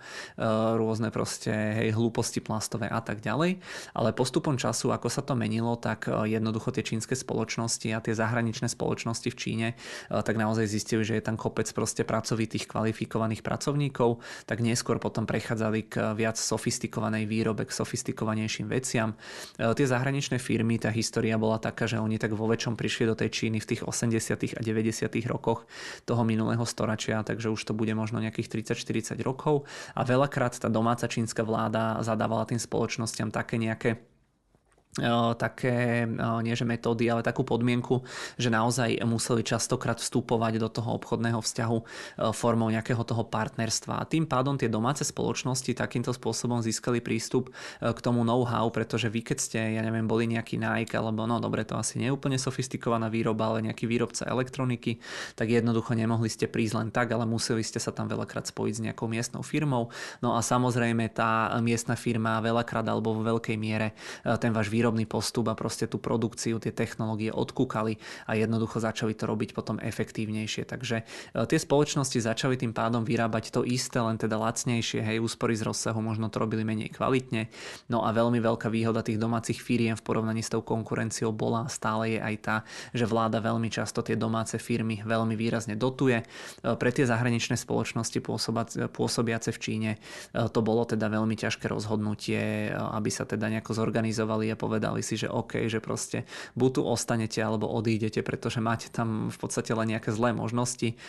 pretože buď tu ostanete a jednoducho tie čínske spoločnosti vás veľakrát vykradnú, okopírujú a tak ďalej. Videli sme to pri tej elektronike, videli sme to pri tých, ja neviem, autách, videli sme to pri tých odevoch. Naozaj tá Čína, čo sa týka takej tej, keď sa nebavíme naozaj o, o tej úplne najsofistikovanejšej výrobe, ja neviem, lietadla, letecké motory, hej, nejaké moderné čipy, elektronika, tak naozaj oni vedia skopírovať v podstate úplne všetko. Takže mali ste dve možnosti, že buď tam ostanete a takto vás vykradnú, alebo odídete a stratíte ten trh, prípadne proste budete veľa investovať hej, a príde tam nejaký iný problém. Takže naozaj tá Čína pre tie spoločnosti sa tie posledné roky stáva veľmi, veľmi komplikovanou. No a e, záverom k tomu celému, e, to samozrejme, ono to znie tak dosť negatívne, všetko to, čo som ja tu spomínal, ale tie firmy samozrejme v tej Číne rastú z tých 200 e, spoločností, ktoré som pred chvíľočkou spomínal, tak tie posledné roky 144 z nich, to znamená až nejaké skoro 3 štvrtiny stále v tej Číne rástlo na tržbách. V skratke máte potom tri možnosti, že ako sa vysporiadať s touto negatívnou situáciou v tej Číne. Buď predáte firmu nejakému domácemu konkurentovi, kým má tá spoločnosť ešte nejakú hodnotu. E, k tomuto už historicky niektoré spoločnosti e, pristúpili. Druhá možnosť je, že jednoducho tú spoločnosť rozdelíte, hej, oddelíte. E, postupovali takto spoločnosti, ktoré patria pod JAM, tam myslím, že patrí nejaké KFC a rôzne iné reťazce s rýchlým občerstvením, rovnako aj McDonald's, pretože tie oddelené spoločnosti sa budú môcť lepšie adaptovať na tom miestnom trhu, že nebudú musieť dodržiavať nejaké striktné, ja neviem, postupy, predpisy, hej, nejakú filozofiu, to znamená druhá možnosť ale samozrejme toto nemôže urobiť úplne každá firma. No a treťou možnosťou je navýšenie tých investícií, aby ste si jednoducho držali nejaký ten technologický náskok, ale samozrejme môžete o to viac stratiť, to je ako keď posúvate proste stop loss, že dáte tam nejakú väčšiu e, vatu, väčšiu rezervu proste na ten obchodný účet alebo investičný a potom o to viac vás to môže vymlátiť. Takže e, ktoré bude najlepšie riešenie, to naozaj ťažko povedať. Záver je v podstate taký, že Čína je veľmi, veľmi komplikovaná aj z hľadiska výroby, aj z hľadiska toho predaja predaja tie posledné roky a sám som zvedavý, že kam to všetko e, bude teda smerovať. Myslím si, že toto bude jedna z takých najzaujímavejších tém tohto roka alebo tých najbližších možno rokov alebo aj celej dekády. Či tá globalizácia alebo respektíve deglobalizácia bude smerovať k tomu, že z tej Číny sa tí výrobcovia budú stiahovať alebo nejako sa tie vzťahy dajú dokopy a jednoducho tie firmy tam ostanú. Ale každopádne to dianie tých posledných rokov bol dosť e, taký veľký zdvihnutý varovný prst e, pre tie zahraničné spoločnosti. Takže toľko e, k tej tretej e, téme, ktorú som si pre vás nachystal na tento mesiac. Hovorím, dúfam, že aj toto vám niečo dalo, ak máte nejaké firmy, ktoré držíte v rámci toho svojho portfólia a majú nejakú veľkú expozíciu voči Číne, či už výrobnú, alebo proste nejakú predajnú, tak je to určite jedno z tých rizik, ktoré pri nejakom tom prikupovaní alebo proste pri prípadnom predaji alebo navyšovaní alebo otváraní úplne novej pozície určite treba brať do úvahy. Takže toľko, toľko toľko za mňa v rámci tejto témy. No ako vždy, tak v podstate aj teraz alebo tento mesiac e, som narazil na kopec zaujímavých obrázkov, o ktoré by som sa s vami teda rád takouto cestou podelil. Opäť ako teda vo väčšine prípadov buď som čerpal niekde priamo na Twitteri, že som tam e, na tie obrázky narazil, alebo som ich tam videl, alebo teda e, som na ne narazil priamo v nejakých tých článkoch, ktoré som si prechádzal, ktoré som čísal, čítal, takže poďme opäť na to. Prvý obrazok, ktorý tu mám, nám ukazuje v podstate podiel tých najväčších technologických spoločností spoločnosti ako percento kapitalizácie indexu S&P 500. Tomu Big Techu sa tie posledné roky naozaj vyčítalo, že, že sú tie spoločnosti obrovské v pomere k zvýšku toho indexu a že ho ťahajú e, smerom nahor, ale teda vidíme, že doba sa mení a v priebehu toho minulého roka tak priemerný pokles týchto piatich spoločností Alphabet, Amazon, Apple, Meta a Microsoft bol teda väčší ako pokles toho S&P, ktoré má v sebe aj viac nejakých defenzívnych spoločností, takže práve z tohto dôvodu bol ten pokles alebo sa ten podiel tých technologických, týchto piatich technologických spoločností na tom indexe znížil zo zhruba 25%, kde bol niekedy na prelome rokov 19 a 20 alebo 2021 na zhruba 20%. Ono sú to dáta, bol to už myslím trošku starší článok, ale plus minus to bude sedieť alebo to možno bude ešte horšie, aj keď niektoré tie techy už sa trochu spamätali a paradoxne napríklad tá meta, tej sa veľmi pekne darí od začiatku tohto roka, ale teda zaujímavé, že možno sa dostávame do nejakej rovnováhy. Uvidíme, či ten Big Tech bude ďalej klesať alebo že či sa to skôr do, do, dobehne opačne že tie e, ostatné spoločnosti e, budú rásť viac ako teda ten Big Tech. E, druhý obrázok, alebo možno najbližších pár obrázkov, 2-3 tu mám nachystané aj k sektoru tých polovodičov. Tu v podstate môžeme vidieť priemerné ocenenie z hľadiska price earningov toho semiconductor sektoru. V zásade tu môžete vidieť, že to ocenenie toho semisektoru pre tou dotkom bublinou bolo niekde na úrovni proste 200 násobku ročných ziskov alebo po vyfúčaní už tej bubliny. Momentálne tie posledné posledné roky sa to pohybovalo tým, že bol veľký dopyt po tých čipoch aj niekde možno na nejakom 30-40 násobku. Momentálne sme zhruba na e, polovičke z tejto hodnoty, takže naozaj to vyzerá. E, z tých dôvodov asi je to pochopiteľné, máme tu korekciu, hej, relatívne lacné TSMC, relatívne, uh, relatívne lacné iné čipové spoločnosti, proste ASML trochu vyklesalo, rovnako Intel, AMD a tak ďalej, takže nie je to asi nejaké že úplne veľké prekvapenie, ale každopádne zaujímavé. No a čo bolo zaujímavé, tiež som narazil na jeden článok v rámci Wall Street Journal, ja som vám tu ten článok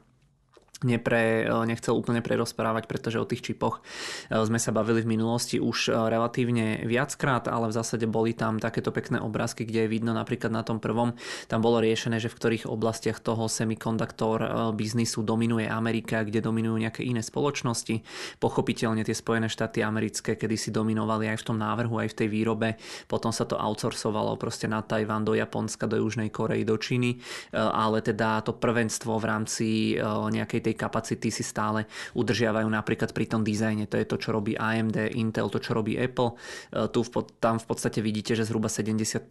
ako keby z, tohto, z tejto časti toho e,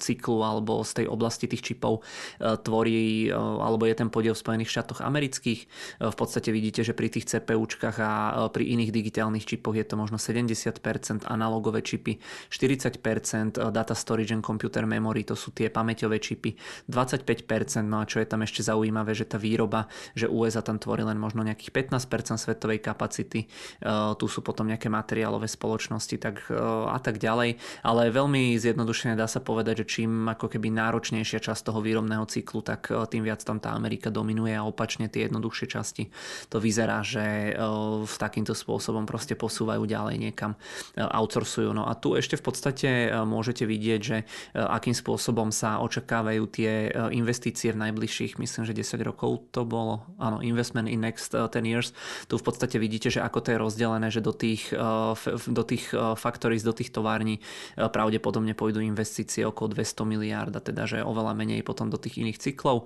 No a tu v podstate ešte vidíte, že nejaký veľký taký problém je, že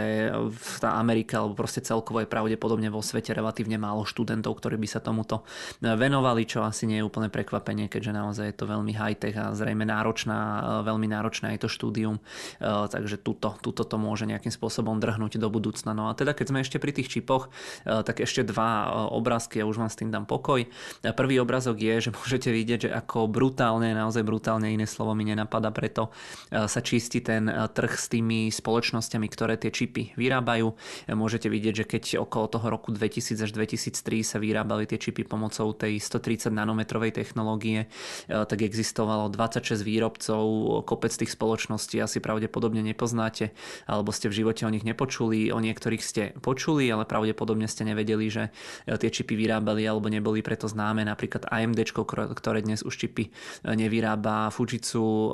Hitachi, Hitachi, neviem ako sa to volá, IBM, z tých zaujímavých Mitsubishi, Panasonic, OK, Samsung stále, Sharp, Soničko, Toshiba a tak ďalej. A potom v podstate môžete vidieť, že čím náročnejší alebo sofistikovanejší ten výrobný proces, že pri, tých, pri tej 90 nanometrovej technológii už len 18 výrobcov bolo, potom 14 výrobcov, 10, 7, 6. Si zoberte, že napríklad ešte v tom roku 2017 až 2019, kedy tie najlepšie čipy mali alebo boli postavené na tej technológii tých 10 nanometrov, tak tam v zásade boli, boli tri spoločnosti, ktoré sa odvtedy držia. Intel, Samsung, TSMC, nikto iný nie je schopný schopní eh, robiť alebo vyrábať tie logické čipy eh, v takejto kvalite, ale ešte si zoberte, že pár rokov predtým, možno 5 rokov, tak tých výrobcov, že to vyrábala ešte aj čínska SMIC alebo UMC spoločnosť. Takže veľmi zaujímavé, že, ten, že tým, ako sa tie čipy stávajú na tú výrobu naozaj čoraz komplikovanejšie, tak v zásade tých výrobcov tých čipov je čoraz menej. No a pochopiteľne, keby že si mám typnúť z týchto troch spoločností, že ktorá je na to momentálne najhoršie, tak je to asi ten Intel, ale teda viete, že v portfóliu máme v podstate všetky tri tie spoločnosti, takže ja si myslím, že ako celok tá investícia pozícia dáva zmysel. Ten Intel by som sa asi momentálne bál navyšovať aj vzhľadom na tie posledné výsledky, ale naozaj toto je asi najzaujímavejší obrázok e, k čipom, e, ktorý mi niekto e, na Twitteri, keď sme riešili tie čipy, niekto mi to tam postol do toho komentára, takže keď je tu ten človek, tak mu ďakujem veľmi pekne, fakt super obrázok. No a čo je ešte zaujímavé, vieme, že teda ten čipový cyklus sa momentálne mierne spomaluje, že tie investície budú klesať, no a tu v podstate môžete vidieť nejaké tie najväčšie spoločnosti, ktoré stávajú tie zlievarne. Myslím, že sa to prekladá do Slo- po slovensky. To sú proste tie fabriky, kde sa tie čipy vykrajujú alebo vyrábajú. No a môžete vidieť, že aké boli tie kapitálové výdavky v roku 2019, 20, 21, 22. Vidíte, že každým rokom to rastlo a že teraz v tom 23. prvýkrát bude pravdepodobne pokles tých výdavkov, či je to TSMC, či je to Samsung, či sú to proste tí čínsky výrobcovia, Global Foundries a tak ďalej. Podobne to bude asi aj pri tom Inteli, aj keď tam nie som si úplne istý, pretože oni stavajú tie nové továrne, uchádzajú sa proste o tie vládne dotácie a tak ďalej, ale tiež je vidno, že proste e, momentálne je to, e, je tá výroba tých čipov, nechcem povedať, že na ústupe, ale je to cyklický biznis, ako sme sa už viackrát bavili a je to teda vidieť aj e, na tomto. No a s čipmi, ako som spomínal, tak už vám dám pokoj. Poďme na ďalšiu takú tému. E, podcasty. Asi veľa z vás alebo veľa z nás počúva tie podcasty, či už slovenské alebo teda zahraničné. Pre tých inak, ktorí by náhodou nevedeli, ale myslím si, že takých ľudí tu asi veľa nebude, tak my tieto videá, rané komentáre po vydaní o trzích, výsledkovú sezónu, aj toto video zvyknem nahadzovať aj vo forme podcastu. Nie je to asi úplne 100% náhrada toho videa, ale veľa, veľa ľudí nám o to písalo, že teda chceli by to mať aj na podcastoch, tak to nahadzujeme aj tam. A vieme teda, že tie podcasty mali naozaj obrovskú expanziu, obrovský boom tie posledné roky. No a tu v podstate vidíte, že to vyzerá, že ten minulý rok alebo ten aktuálny rok, že možno bude prvý po dlhej dobe, kedy nejaká tá obľúba tých podcastov bude klesať, pretože napríklad v roku 2009 zhruba len 10% dospelých eh, US adults, dospelých Američanov počúvalo podcasty. Viac menej každým rokom to potom rástlo až túto na jednu výnimku medzi okolo toho roku 2013. Ale v podstate vidíme, že v roku 2021 eh, až zhruba 41% ľudí eh, od 12 rokov eh, počúvalo aspoň jeden podcast za posledný mesiac. Teraz to v podstate kleslo v priebehu minulého roka na 38%, takže o niečo menej ľudí. A tu v podstate vidíte aj počet nových založených podcastov, kedy naozaj ten vrchol bol v tom 20. Keď prišiel COVID COVID, je to zase logické, že ľudia asi moc nemali čo robiť, tak nahrávali podcasty. No a tu v podstate potom vidíte aj počet tých podcastových epizód, ktoré vznikli, to je myslím v miliónoch, áno, na základe nejakých tých dostupných údajov, tak uvidíme, ale teda dúfame samozrejme, že tomu nášmu podcastu ostanete verní. Zo pár obrázkov, oni sa možno budú mierne opakovať alebo duplikovať, ale teda narazil som na nich viacero, tak vám to ukážem vo viacerých týchto formách, ale teda budeme sa teraz baviť o tom prepúšťaní tých technologických spoločností. Ja som to spomínal aj na začiatku tohto videa, aj som to priebežne spomínal, myslím, v priebehu tých posledných mesiacov, že jednoducho tie technologické spoločnosti začínajú prepúšťať. Je to celkom zvláštne, pretože v prípade tých e, nejakých predchádzajúcich recesí väčšinou ako prvé e, prepúšťali alebo začali prepúšťať také tie spoločnosti z tej starej ekonomiky. Tentokrát je to opačne, e, že prepúšťajú najskôr tie technologické spoločnosti, nejaké finančné inštitúcie, banky a tak ďalej. No a tu môžete vidieť, že ktoré firmy oznámili koľko prepúšťaní. Vždy tu máte názov tej spoločnosti plus minus. Čím väčší, väčšia táto časť farebná, tak tým viac ľudí oznámilo alebo o to viac ľudí tie spoločnosti jednotlivé, ktoré tu sú, tak tých ľudí prepúšťajú. No a ono to začalo koncom toho minulého roka, najskôr v oktobri prišli nejaké prvé náznaky, no a potom v novembri oznámila Meta prepušťanie, Amazon, Twitter, potom sú tu rôzne menšie spoločnosti, ale vidíte, že teda týkalo sa to len za ten november v rámci tých veľkých firiem e, zhruba 60 tisíc ľudí a tie prvé mesiace e, okolo 600, 6300, 8200, že naozaj ten začiatok roka vyzeral ešte celkom v pohode, celkom nádejne, no ale potom vieme samozrejme, čo sa stalo, tie sadzby a tak ďalej, takže úplne sa nečudujem. E, tu máme potom trošku vzdialenejšie dáta, tam sme to mali len teda po november, aj sa to trošku líši tie celkové čísla, ale teda tu vidíme, že sa pridal ešte nejaký Micron, potom v januári opäť Amazon, Alphabet, Microsoft, Salesforce jediný, kto z tých veľkých firiem zatiaľ odoláva, vyzerá, že je Apple, ale oni teda tak neprestrelili ten eh, nábor, oni snať ako jediná z toho big techu, z tých veľkých technologických spoločností, eh, tak mierne po príchode toho covidu síce zrejme zrýchlili ten nábor, ale nie až tak ako tieto ostatné firmy, takže nemusia platiť odstupné a podobné veci. Takže tá triezvosť e, toho týma Kuka vyzerá, že sa im e, takto spätne celkom vyplatila. Takže celkom zaujímavé. Tu je potom ďalší podobný graf z Yahoo Finance. E, môžete vidieť, že koľko percent ľudí momentálne prepúšťa Microsoft, že je to možno, ja neviem, 5%, ale od toho 4. kvartálu 2019 do 3. kvartálu 2022 oni zase zobrali o 50% alebo navýšili tú svoju e, pandemickú alebo postpandemickú e, ten nábor ľudí o zhruba 50%, takže vidíte, že toľko to prepustia. Hej, a toľko to nabrali. Google podobne tiež, ja neviem, 10% ľudí necelých, ale nabrali alebo zväčšili ten počet o 60%. Spotify rast o 122%, prepušťajú 6%, Meta rast o 94, zdvojnásobenie z toho prepušťajú 20. Takže ono to vyzerá, že celkom veľké čistky, ale stále netreba zabúdať na ten kontext celkom celkový, že koľko tie spoločnosti uh, naberali od toho covidu. No a ešte to mám aj v takomto vyjadrení, keby ste nemali dosť obrázkov na tému prepušťania, tak tu vidíte v absolútnej hodnote, že koľko tie spoločnosti prepúšťajú. Amazon je tu Alphabet 12 tisíc ľudí, uh, čo je 6% pracovnej síly, Meta 11 tisíc ľudí, 13% a tak ďalej. Uh, už to komentovať potom nebudem, takže tiež celkom zaujímavé. E, ďalší obrazok, čo tu mám, je vývoj akcií stratových technologických spoločností Goldman Sachs. V podstate má vytvorený takýto index, kde sledujú, neviem, či sa dá do toho priamo investovať, možno na to majú nejaký derivát, ale e, oni teda sledujú, že ako sa vyvíja e, hodnota akcií spoločností, ktoré nezarábajú a ktoré podnikajú v tom technologickom indexe. Opäť rovnaká rozprávka začiatok roka 2020, brutálny rast tých akcií. Môžeme vidieť, že, to, že tu prišiel začiatok začiatkom roku 2020 ten eh, pandemický pokles. Oni, eh, toto je 100% hodnota, potom zrastli možno na 140, klesli na nejakých 70. Odvtedy zrastli možno o 300%, hej, na štvornásobok, ale odvtedy vidíme, že v podstate padali od eh, toho píku niekedy v polke roka 2021 a že momentálne sú tam, kde boli pre tou pandémiou, takže uvidíme, že či tam príde nejaká druhá vlna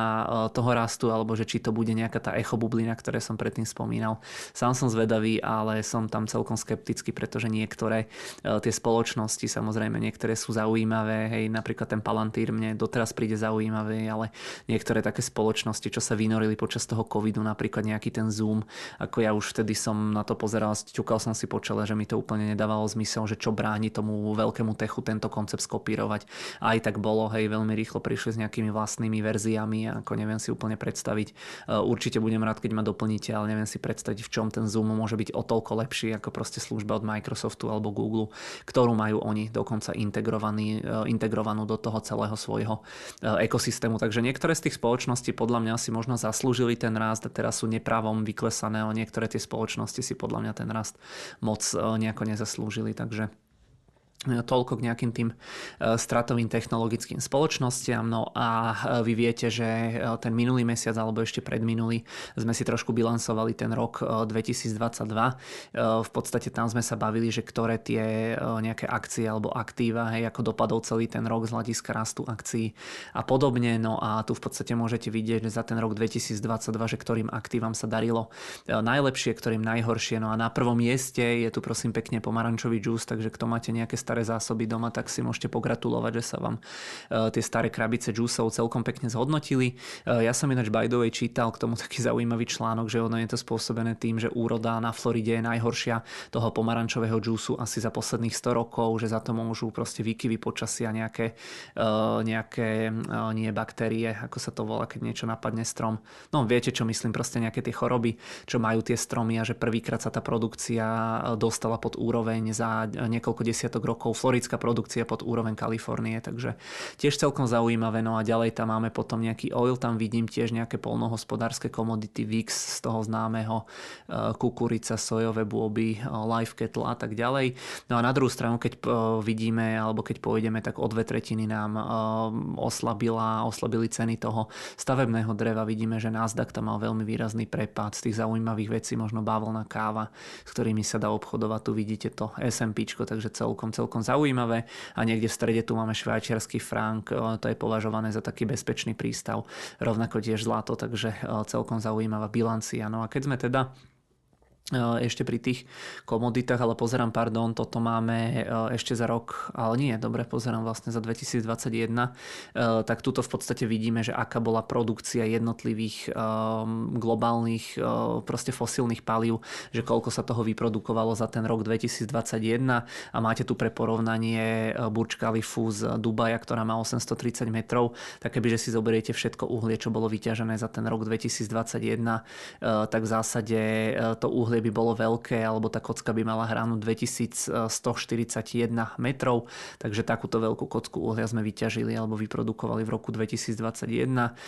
tu vidíte LNG, to znamená ten skvapalnený zemný plyn, koľko sa ho vyprodukovalo, 7000 e, miliard metrov kubických a tu v podstate vidíte ropu, hej, to je nejakých 1700, LNG je 1900 a e, uhlie je 2100. A podľa mňa veľmi pekná vizualizácia, pretože veľakrát, keď sa hovorí, že aká je nejaká produkcia ropy, tak človek si to nevie úplne predstaviť, ale musím sa priznať, že vždy, keď sa hovorí o nejakých veľkých objemoch niečoho, čo sa kde vyťažilo alebo predalo, tak ja si to vždy rátam na takéto kocky, ja si to predstavujem podľa toho, že akú veľkú hranu tá kocka má, lebo mi to príde také e, veľmi, e, veľmi dobre uchopiteľné, takže e, niekto v zásade, kto robil túto vizualizáciu, tak má asi podobnú deformáciu ako ja, ale teda super vidieť, že koľko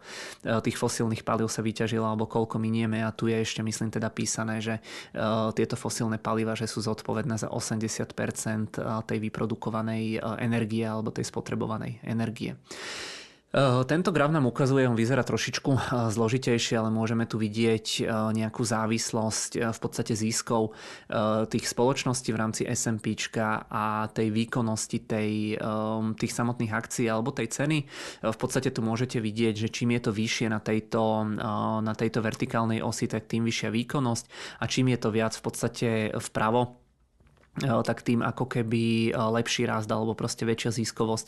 medziročná v rámci tých spoločností. No a tento graf nám ukazuje, že kopec rokov bolo proste takých, že tie akcie rástli od 0 do dajme tomu 30%,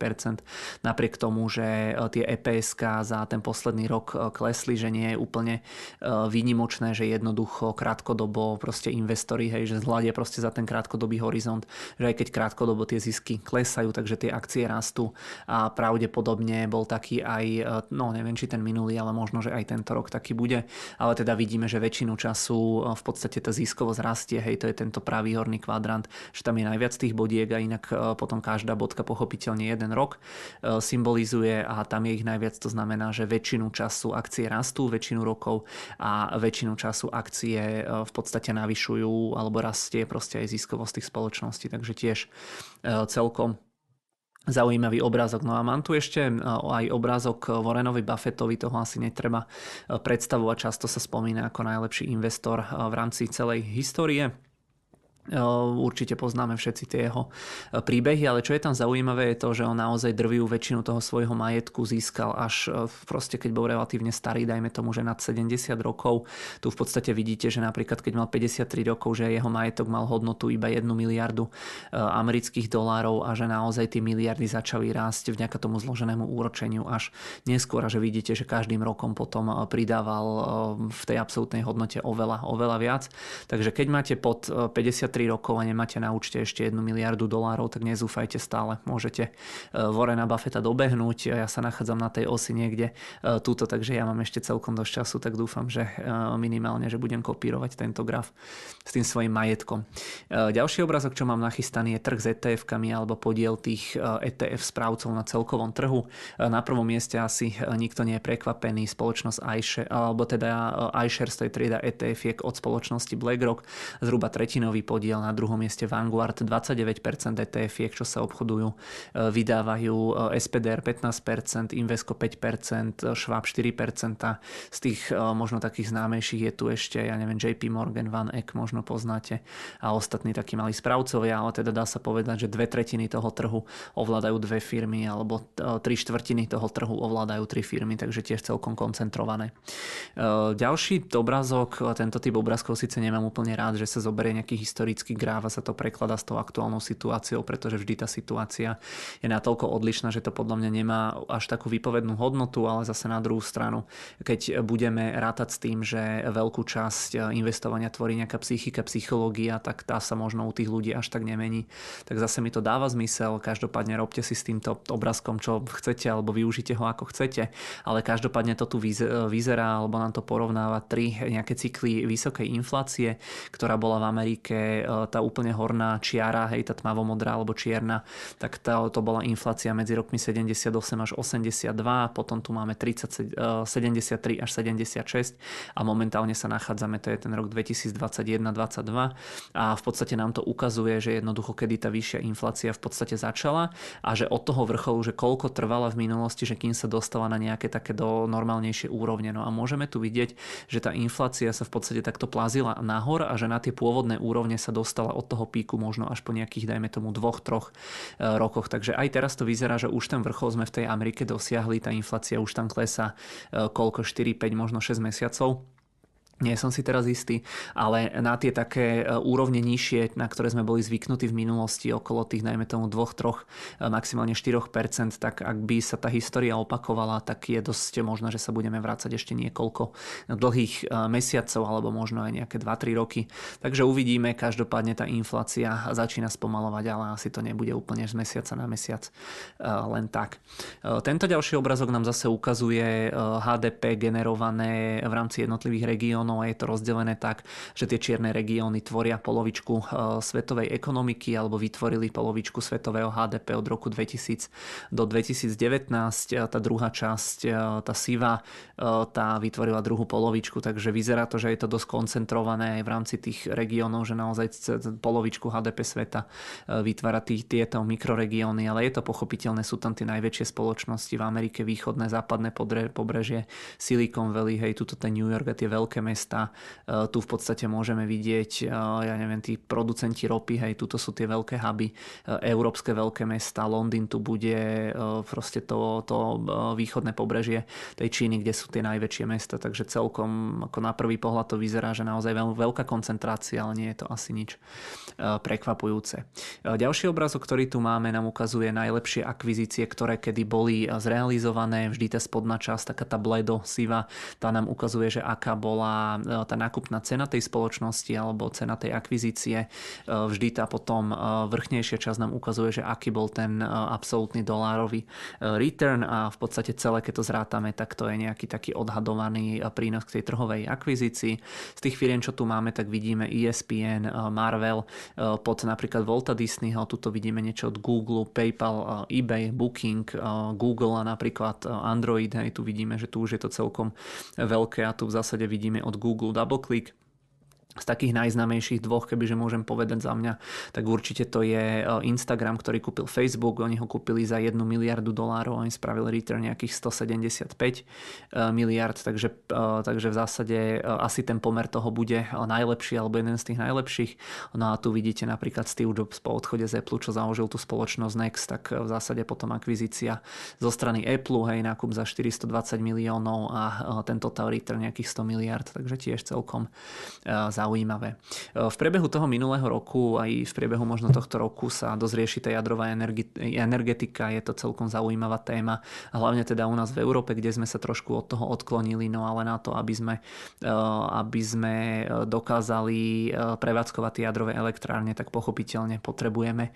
urán a rôzne iné nejaké proste prvky, nejaké iné, iné komodity. No a tu vidíte, že aká bola produkcia uránu v rámci jednotlivých rokov. Vidíme, že to začalo celé okolo toho roku 40, kedy sa začal s tými atomovými bombami, potom tie prvé e, nukleárne alebo jadrové elektrárne, no a vidíme, že v minulosti e, veľkí producenti, e, hlavne teda Amerika, Sovietský zväz, východné Nemecko, zvyšok teda Európy tam bol, potom Kanada, potom sa to trošičku svrklo v tom okolo toho roku 80, myslím, že to tam, teda okolo roku 90 tam asi zohrala úlohu, zohral úlohu rozpad toho Sovietskeho zväzu, no a že dlhodobo dominovali dominovala Kanada a Austrália, no a potom e, prišiel Kazachstan, Boratova rodná e, zem, ktorý prebral v podstate tú taktovku alebo to prvenstvo a uvidíme, vyzerá to tak, že naozaj sa nám to postupne rozťahuje a myslím si, že teraz ten odklon, ktorý bol u nás v rámci tej jadrovej energetiky, že asi sa trošku prehodnotí a možno sa k tomu vrátime. E, ďalší obrázok, podiel iPhoneov na predaji na celosvetovom trhu s tými mobilnými telefónmi, čo je tam ešte zaujímavé je v zásade to, že tie iPhony uh, tvoria možno, ja neviem, do 20% z tých predaných uh, je to v percentách áno z tých predaných e, telefónov, ale z hľadiska ziskovosti, tak oni tvoria možno až 80% toho trhu, takže e, Apple síce pridáva najmenej tých zariadení, ale dokáže ich najlepšie speňažiť zase na druhú stranu. Väčšinou je to ten segment okolo 1000 dolárov alebo e, tesne po 1000 dolárov je nejaká tá priemerná predajná cena, takže v tej absolútnej hodnote na tom najdrahšom, najlukratívnejšom trhu, tak tam má ten Apple proste 70, 80, 90% podiel v závislosti od toho, že na čo presne sa pozeráme máme, takže opäť na prvý pohľad celkom sranda, na druhý pohľad celkom to opäť dáva zmysel. Ďalší obrazok, ktorý tu mám je, keď si myslíte, že ste mali pri investovaní v roku 2022 zlý, zlý rok alebo že ste veľa stratili, tak vždy môže byť ešte horšie. No a vidíte to v podstate napríklad tu, kde máte najbohatších ľudí na svete. Nebojte sa, oni určite od hladu nezomrú, stratili síce veľa peňazí, ale stále teda tých peňazí majú dosť. No a vidíte tu opäť dve osy, čím viac doprava ideme, tak eh, tým väčší eh, pokles tej absolútnej hodnote. Čím nižšie ideme, tak tým väčší ten eh, percentuálny pokles. V podstate tu môžeme vidieť, že najviac stratil v tej absolútnej hodnote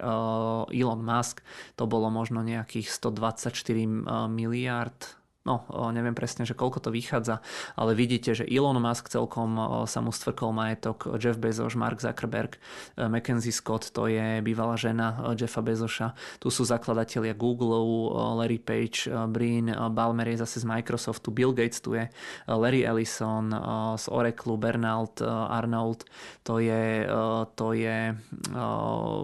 riaditeľ alebo zakladateľ, teraz mi vypadlo, ako sa volá tá spoločnosť, nevadí nepodstatné. No a Warren Buffett, ten sa držal celkom dobre, e, práve preto, že jemu to bohatstvo rástlo aj celkovo tak najpomalšie, pretože on je taký najdefenzívnejší alebo jeden z tých najdefenzívnejších investorov, že má väčšinu majetku v relatívne bezpečných aktívach. Takže tiež celkom zaujímavé, ale teda povedzte si, že keď ste smutní za ten minulý rok, že e, v tomto grafe sa našťastie ne, nenachádzate. E,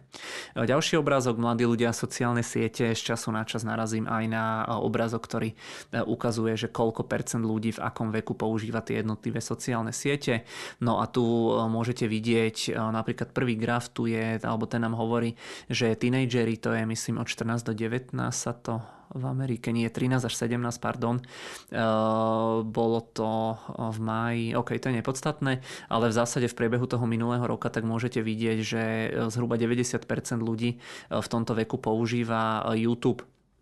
aspoň proste raz za čas, hej, a vidíte, že väčšina ľudí aspoň proste viackrát za deň, e,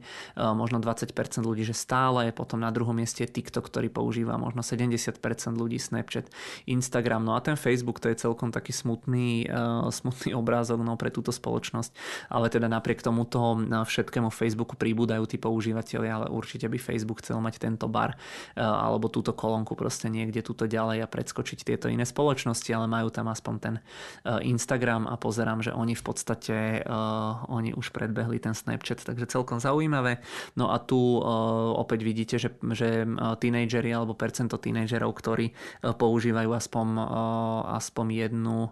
niektorú z tých aplikácií aspoň raz. No a vidíte opäť to poradie podobné YouTube, TikTok, Instagram, Snapchat. No a tu vidíte v podstate tie trendy, ako sa vyvíjajú, že Instagram, Snapchat e, v podstate v priebehu rokov rastú. Facebook výrazný pokles, takže Facebook e, vyzerá, že starne so svojimi používateľmi a že už nevie úplne prilakávať nejakých nových mladých, že skôr sú to staršie ľudia, no a tiež Twitter alebo táto Tumblr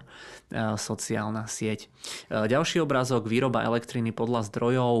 že v zásade čo je tu zaujímavé je, že tu máte celkovú nejakú e, produkciu elektriny v terawatt hodinách. E, viacero vecí ma tu zaujalo, že my tu riešime e, Európa, Spojené štáty americké, samozrejme, hej, čistá energetika, všetko OK, ale aj tak si zoberte, že tu ako sa u nás prechádza, že EU27, tak si zoberte, že naozaj tá čistá energia môžeme považovať, že vietor a solári, to je tá zelená časť, sivá časť v podstate, to je tá nukleárna energia, potom tu máme hydro. Tieto tri by som povedal, že sú také tie najčistejšie najčistejšie, potom je tu plyn, potom je tu uhlie. E, Spojené štáty americké tí majú oveľa viac plynu, e, oveľa viac uhlia ako my. E, hydro, dajme tomu rovnaký podiel, nukleár rovnaký podiel, no ale potom sa pozrieme na Čínu, kde je teda väčšina elektriny z toho uhlia, že ich celková produkcia elektriny z uhlia je väčšia ako celá produkcia elektriny v USA a možno dvojnásobná v porovnaní s EU27. Podobne teda India, takže to, že ako bude vyzerať tá svetová energetika, tak momentálne to vyzerá tak, že sa nebude úplne rozhodovať, že u nás ani teda v USA, ale že najdôležitejšie pre nejaký ten prechod na tú zelenú energetiku vo svete, že bude musieť spraviť Čína a India, takže naozaj celkom, celkom zaujímavé porovnanie, že, uh, že ako to vyzerá u nás a ako to vyzerá uh, v tej východnej Ázii alebo v tej juhovýchodnej Ázii. Uh, ďalší zaujímavý obrázok podiel na trhu výrobcov počítačov, v podstate tu vidíte také tie najznamejšie značky, mali by tu byť zaratané desktopy a laptopy. Vidíte, že za, porovnáva sa tu štvrtý kvartál 2022, to znamená ten posledný ukončený so štvrtým kvartálom 2021. Je tu podiel na trhu, môžete vidieť najväčší výrobcovia Lenovo 24%, HP 20%, Dell 17%, Apple 11%, Asus 7,5%, Acer 5,5% a ostatní výrobcovia 5,5%. A čo je tu najzaujímavejšie, sledovať tú dynamiku e, v podstate tých e, dodávok e, alebo respektíve tú zmenu a môžeme vidieť, že viac menej asi úplne všetkým výrobcom veľmi výrazne klesá podiel tých predaných počítačov vidíme, že celkovo na tej globálnej úrovni je ten pokles medziročný asi o 20, 28,5%. Najväčší pokles tu vidím pri Deli, najmenší podiel, pri tom Deli je to 37%, a nie, pardon, Acer minus 41%, najmenší pokles je tu asi pri Apple o zhruba 10%, ale vidíme, že väčšina tých spoločností naozaj 20-30%, že to vychádza. No a v rámci tých výsledkov mi ešte teraz napadlo, že ja keď som to spracovával, tak napríklad pri Microsofte som tam hovoril, že je taká analytická spoločnosť Gartner, oni monitorujú trh s tými počítačmi, ako sa proste vyvíja a oni tam spomínali, že ten uh, minulý rok, že, alebo ten posledný kvartál, že tam to kleslo snať o, ja neviem, či to bolo 30-40%, čo oni hovorili a že je to najväčší pokles, ktorý zaevidovali, odkedy robia tú štatistiku od 90. rokov minulého storočia, takže naozaj to vyzerá, že veľmi, veľmi výrazne nám to klesá, hlavne teda v oblasti tých počítačov nejaké tie dodávky. Ďalší obrázok, raz depozit v Číne, tu v podstate môžete vidieť, že uh,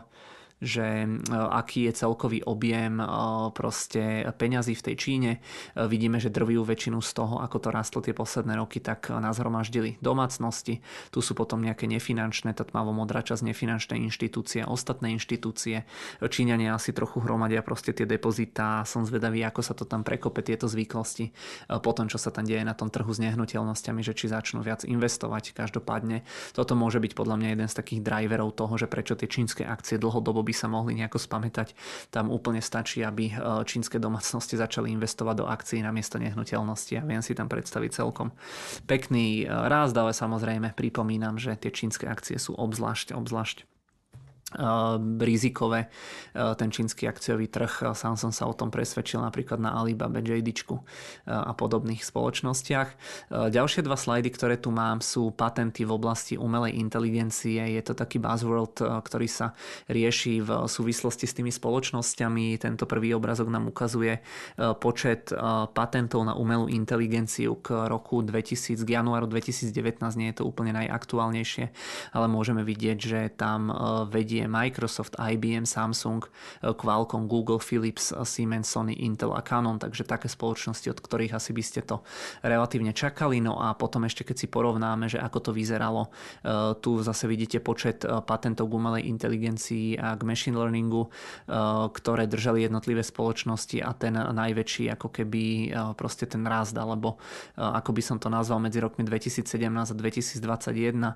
Vidíte, že Tencent veľmi výrazný rast zo 700 na 9000, eh, Baidu tiež čínsky Google, ak to tak môžem zjednodušiť z 1100 na 9500, potom je tu tá IBM, Samsung, eh, tiež nejaká čínska spoločnosť, o ktorej som v živote nepočul, Microsoft, Alphabet, takže celkom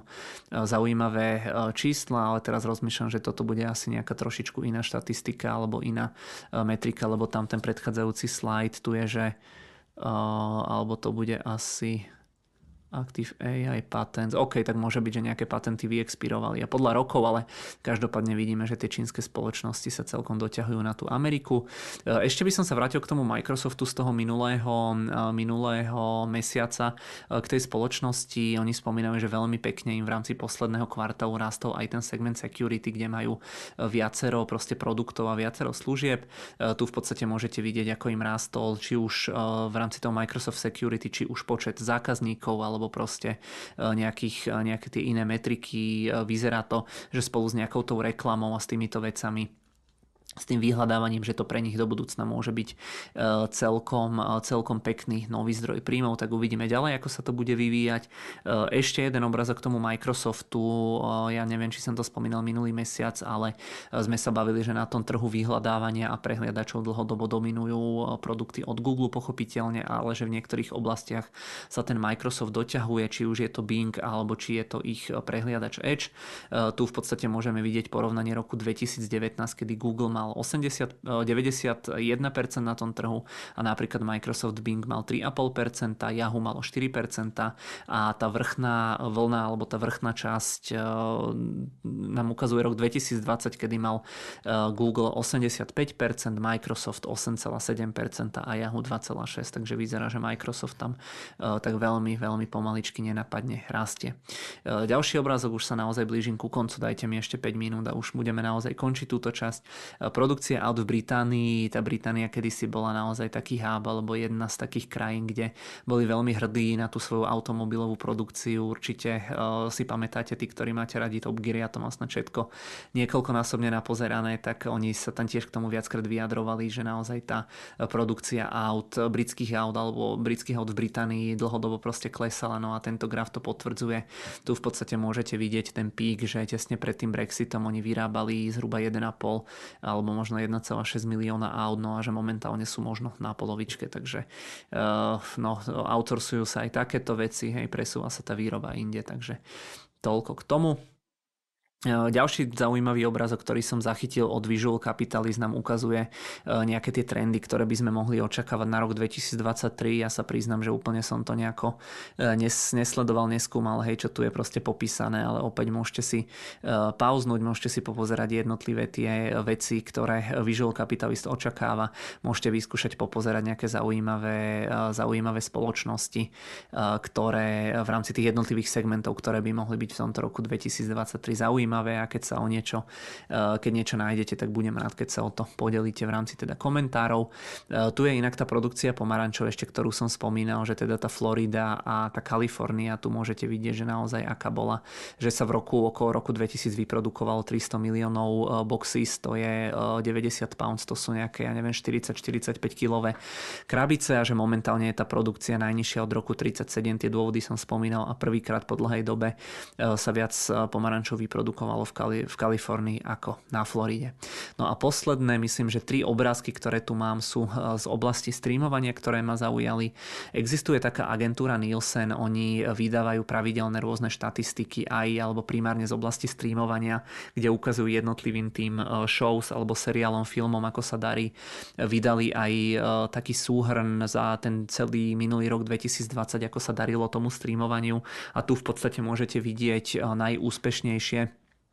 programy, odstreamované programy za ten celý predchádzajúci rok 2020. No a oni používajú takú metriku, že berú e, nie, že počet prehratí, pretože ono to asi nie je úplne smerodatné. Hej, keď máte 20 minútový seriál, dvojhodinový film, tak e, asi to nie je úplne porovnateľné, ale oni berú takú tú e, metriku, že pozerajú, koľko miliard minút bolo odstreamovaných v rámci jednotlivých seriálov. No a na prvom mieste za celý ten, za všetky tie shows z toho minulého roka na prvom mieste vidíte, že Stranger Things od Netflixu 34 epizód epizód má dokopy ten eh, seriál a odstreamovaných bolo 52 miliard eh, minút. Eh, inak jedna zaujímavá štatistika, čo tam bola spomenutá, že len v rámci USA za celý ten minulý rok ľudia strávili streamovaním obsahu 19 miliónov rokov, keď sa to naráta, takže naozaj obrovský, obrovský objem proste toho, čo sa sleduje a počúva takýmto štýlom. Ale keď sa vrátim ešte k tomuto, tak na druhom mieste NCIS, to asi poznáme, hej, seriál, čo už možno 15-20 rokov chodí. Tu v podstate vidíte, že nie je to žiadna originálna produkcia ani Netflixu, ani nejakého Disney+. Plus. Druhé miesto, tretie miesto Cocomelon, určite všetci rodičia eh, poznajú JJ a jeho kamarátov. Eh, štvrté miesto Ozark a tak ďalej, nebudem to tu vymenovávať. Eh, dve veci, čo ma tu zaujali. Prvá, že primárne sa tu nachádzajú seriály, že mimo toho Encanta na piatom mieste od Disney Plus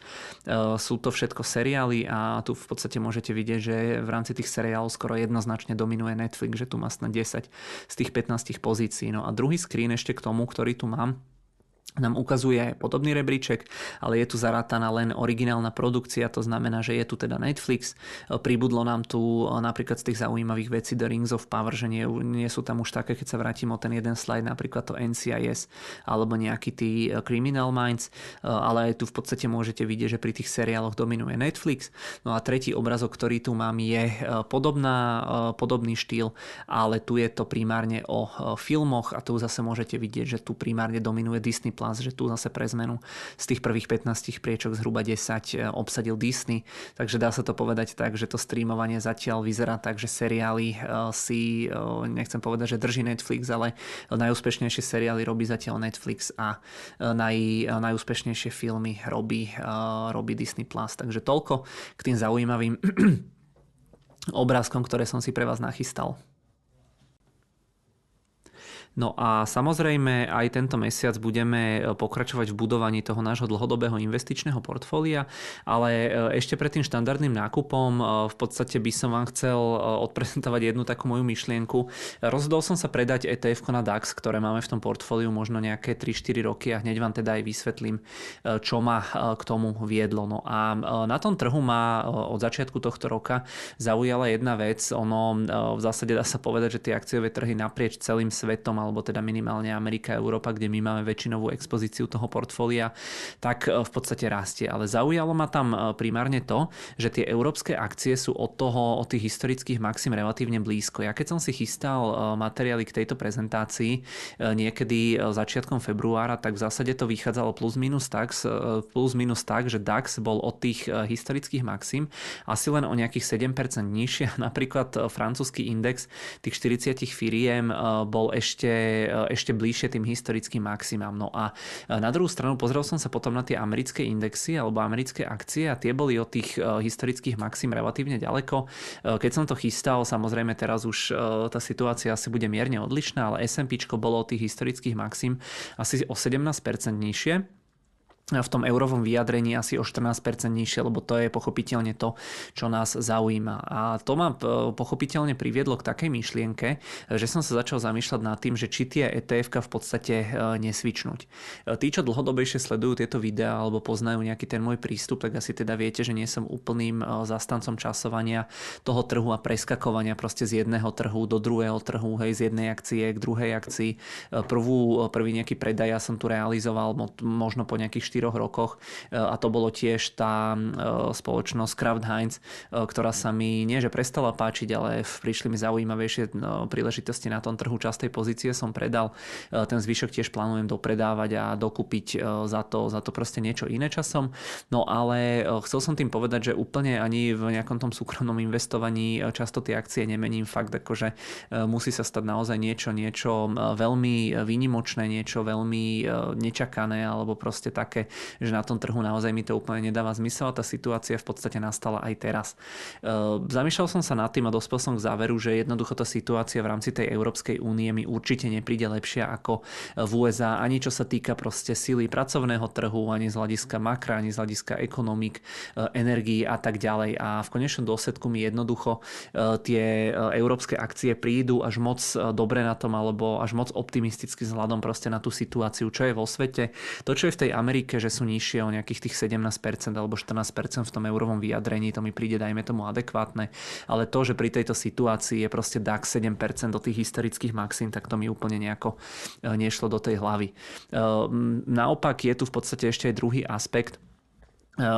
ku ktorému by som sa rád vyjadril a tým je teda tá samotná výkonnosť toho DAXu, pretože ako som spomínal, tak ja som to ETF nakupoval možno nejaké 3-4 roky do, dozadu a keď som sa na to pozeral, tak na tom DAXovom ETF, k tomu sa ešte dostaneme, e, som mal zisk teda zhruba asi 20%, čo mi príde vzhľadom na tú súčasnú situáciu, akože dokonca aj celkom fajn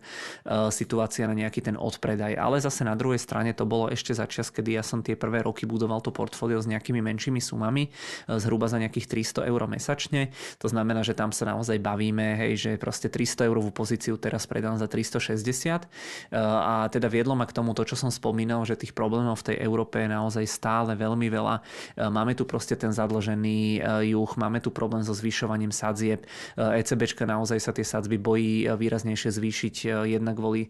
tomu, aby neboli, nemali problém tie južanské ekonomiky, ale celkovo my sme sa proste priemyselne orientovaní ekonomický celok, máme tu veľa ťažkého priemyslu, e,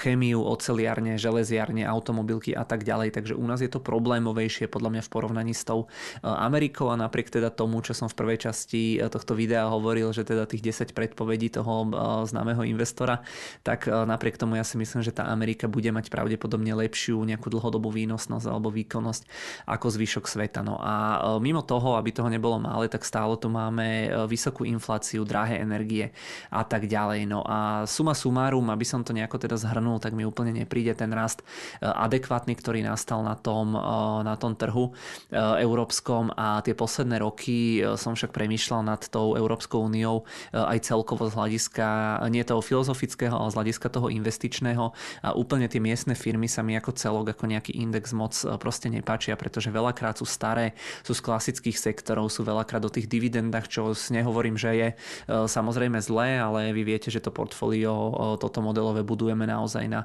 skôr nejaký dlhodobý výhľad, že naozaj e, uvidíme, či tu budem o 10-20 rokov e, ešte teda v XTB, ale dúfam, že áno, ale e, toto je v zásade nejaký ten môj investičný horizont, takže pozerám sa skôr na to, takýmto nejakým štýlom. A v rámci tej Európskej únie dá sa tu nájsť samozrejme kopec zaujímavých spoločností a zase na druhú stranu tie zaujímavé firmy sú tu relatívne drahé, ale je tu podľa mňa aj v rámci tých indexov kopec takých priemerných spoločností, že naozaj sú zadlžené plus minus nejako fungujú, niečo zarábajú, väčšinu vyplácajú na dividende, ale e, sú podľa mňa také skosnatele a jednoducho majú nejaké tie svoje e, problémy. Takže v rámci tej Európskej únie alebo v rámci európskych akcií sa mi skôr páči stock picking a na to pasívne investovanie skôr by som si vybral tie Spojené štáty americké, pretože jednoducho verím dlhodobo skôr tomu americkému trhu. Takže ide to trošičku proti nejakej tej mojej filozofii toho nejakého časovania a špekulovania, ale nad týmto som rozmýšľal už tak trošku možno dlhšie a táto situácia, čo je na tom trhu, že proste tie európske akcie lížu tie historické maxima, zatiaľ čo tá Amerika je vyklesaná, tak mi to proste príde ako celkom rozumné nejaké obdobie alebo čas na to, aby som tie akcie e, vymenil. V tej Amerike e, dá sa povedať, že e, je to, sú tie firmy proste progresívnejšie, hej, je tam viac rizikového kapitálu, majú podľa mňa lepšie know-how, sú tam tie sieťové efekty, že tie firmy každou to ďalšou službou, čo pridávajú, tak vás zatvárajú do toho ekosystému. Práve preto som sa rozhodol vymeniť DAX za tú S&P 500. Myslím si, že dlhodobo bude mať lepšiu výkonnosť a tá súčasná situácia mi jednoducho dáva príležitosť k tomu, aby som to takto switchol. Takže toľko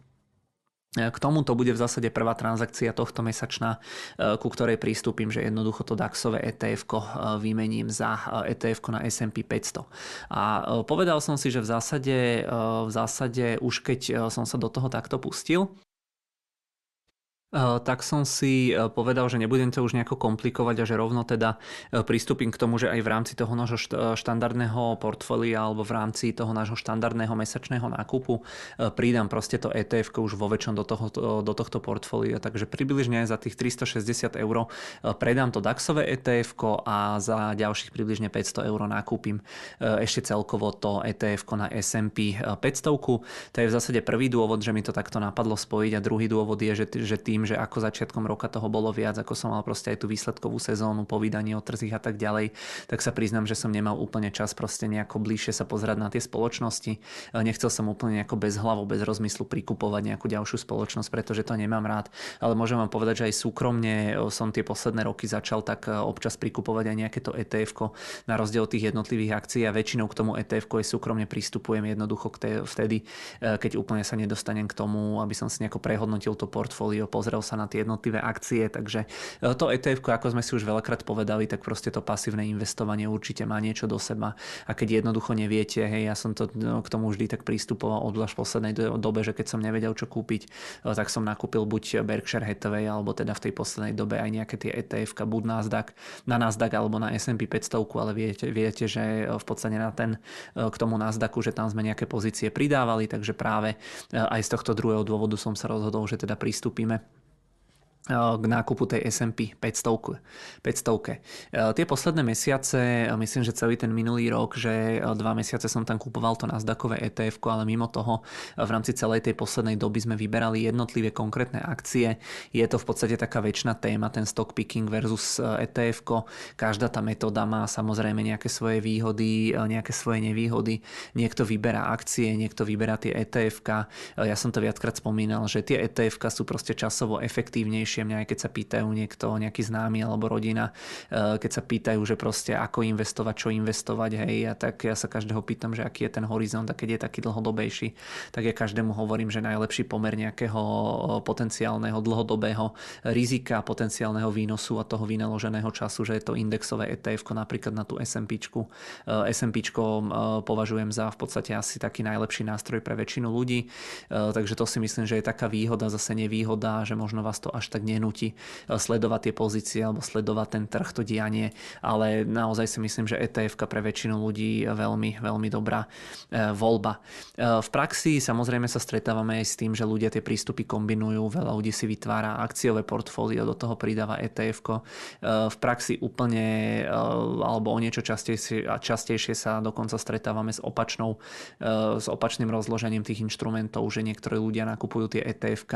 a do toho si pridávajú nejaké nejaké jednotlivé akcie, takže my to máme v rámci toho nášho portfólia tiež takýmto spôsobom skombinované, no a teda práve aj z tohto dôvodu som sa rozhodol, že pridám to ETF. Uh, veľa ľudí teda uh, kupuje primárne ETF, taká je cesta veľmi veľkého množstva investorov z toho, čo mám odsledované, uh, k nemu potom dokupujú jednotlivé akcie, pretože dáva mi to zmysel, lebo investujete pasívne, ale jednoducho, keď poznáte nejakú firmu alebo to portfólio si chcete trošičku nakloniť,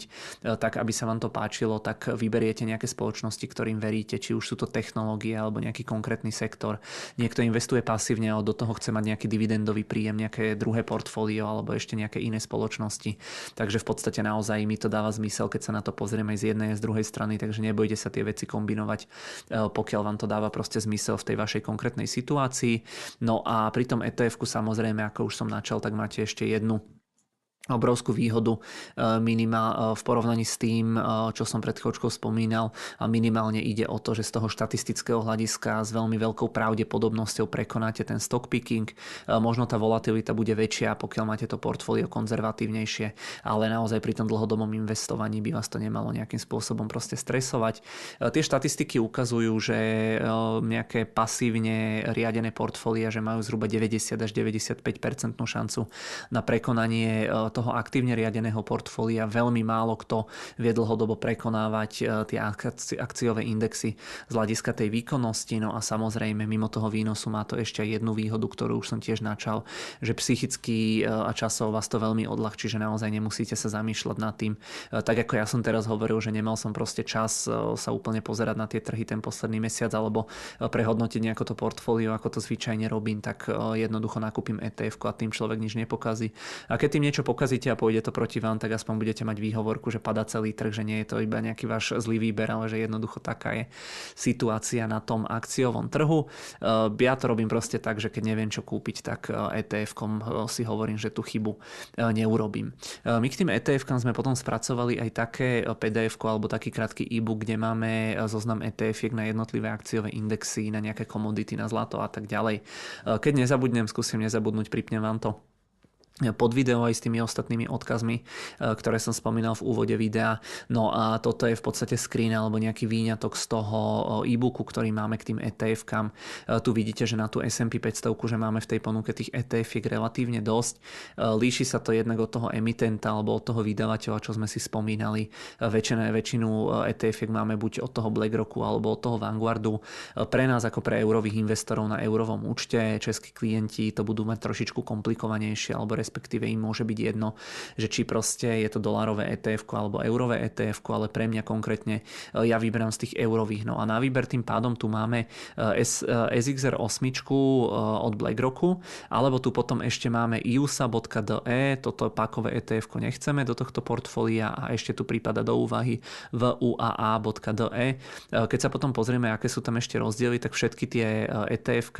alebo teda toto posledné a toto prvé sú akumulačné, to znamená znamená, že tie dividendy automaticky reinvestujú, čo mne nevadí, ja mám radšej tieto etf a rozdiel je ešte tá nominálna hodnota, že toto prvé etf má hodnotu alebo málo niekedy v polke minulého roka okolo 400 eur, čo samozrejme je v pohode v prípade nášho účtu, ale tiež mám radšej také tie nominálne lacnejšie, lepšie deliteľné etf takže preto by som sa rozhodoval, alebo som sa rozhodoval medzi tou iusa.de, to je teda eurové etf distribučné, kde jeden kus stojí okolo 40 eur a potom druhé etf v UAA e, akumulačné eurové ETF, kde jeden kus stojí zhruba 71 eur a rozhodol som sa práve pre toto ETF, lebo je v eurách, je akumulačné, ja dividendy úplne nepotrebujem, e, radšej budem, keď sa to bude reinvestovať a teda aj tá nominálna hodnota je relatívne OK, takže ja sa takto pozerám na ten výber. Ehm, samozrejme v tomto zozname, ktorý som vám ukázal, tak ste videli, že tých etf je viac. Pre náš účet je podľa mňa naozaj najideálnejšie akumulačné ETF v eurách, ale ehm, pokiaľ chcete distribučné v pohode, to tá S&P 500 vypláca možno nejakého 1,5% ročne, takže kto chce z toho poberať nejaký proste pasívny príjem, nemám úplne rád to slovné spojenie, ale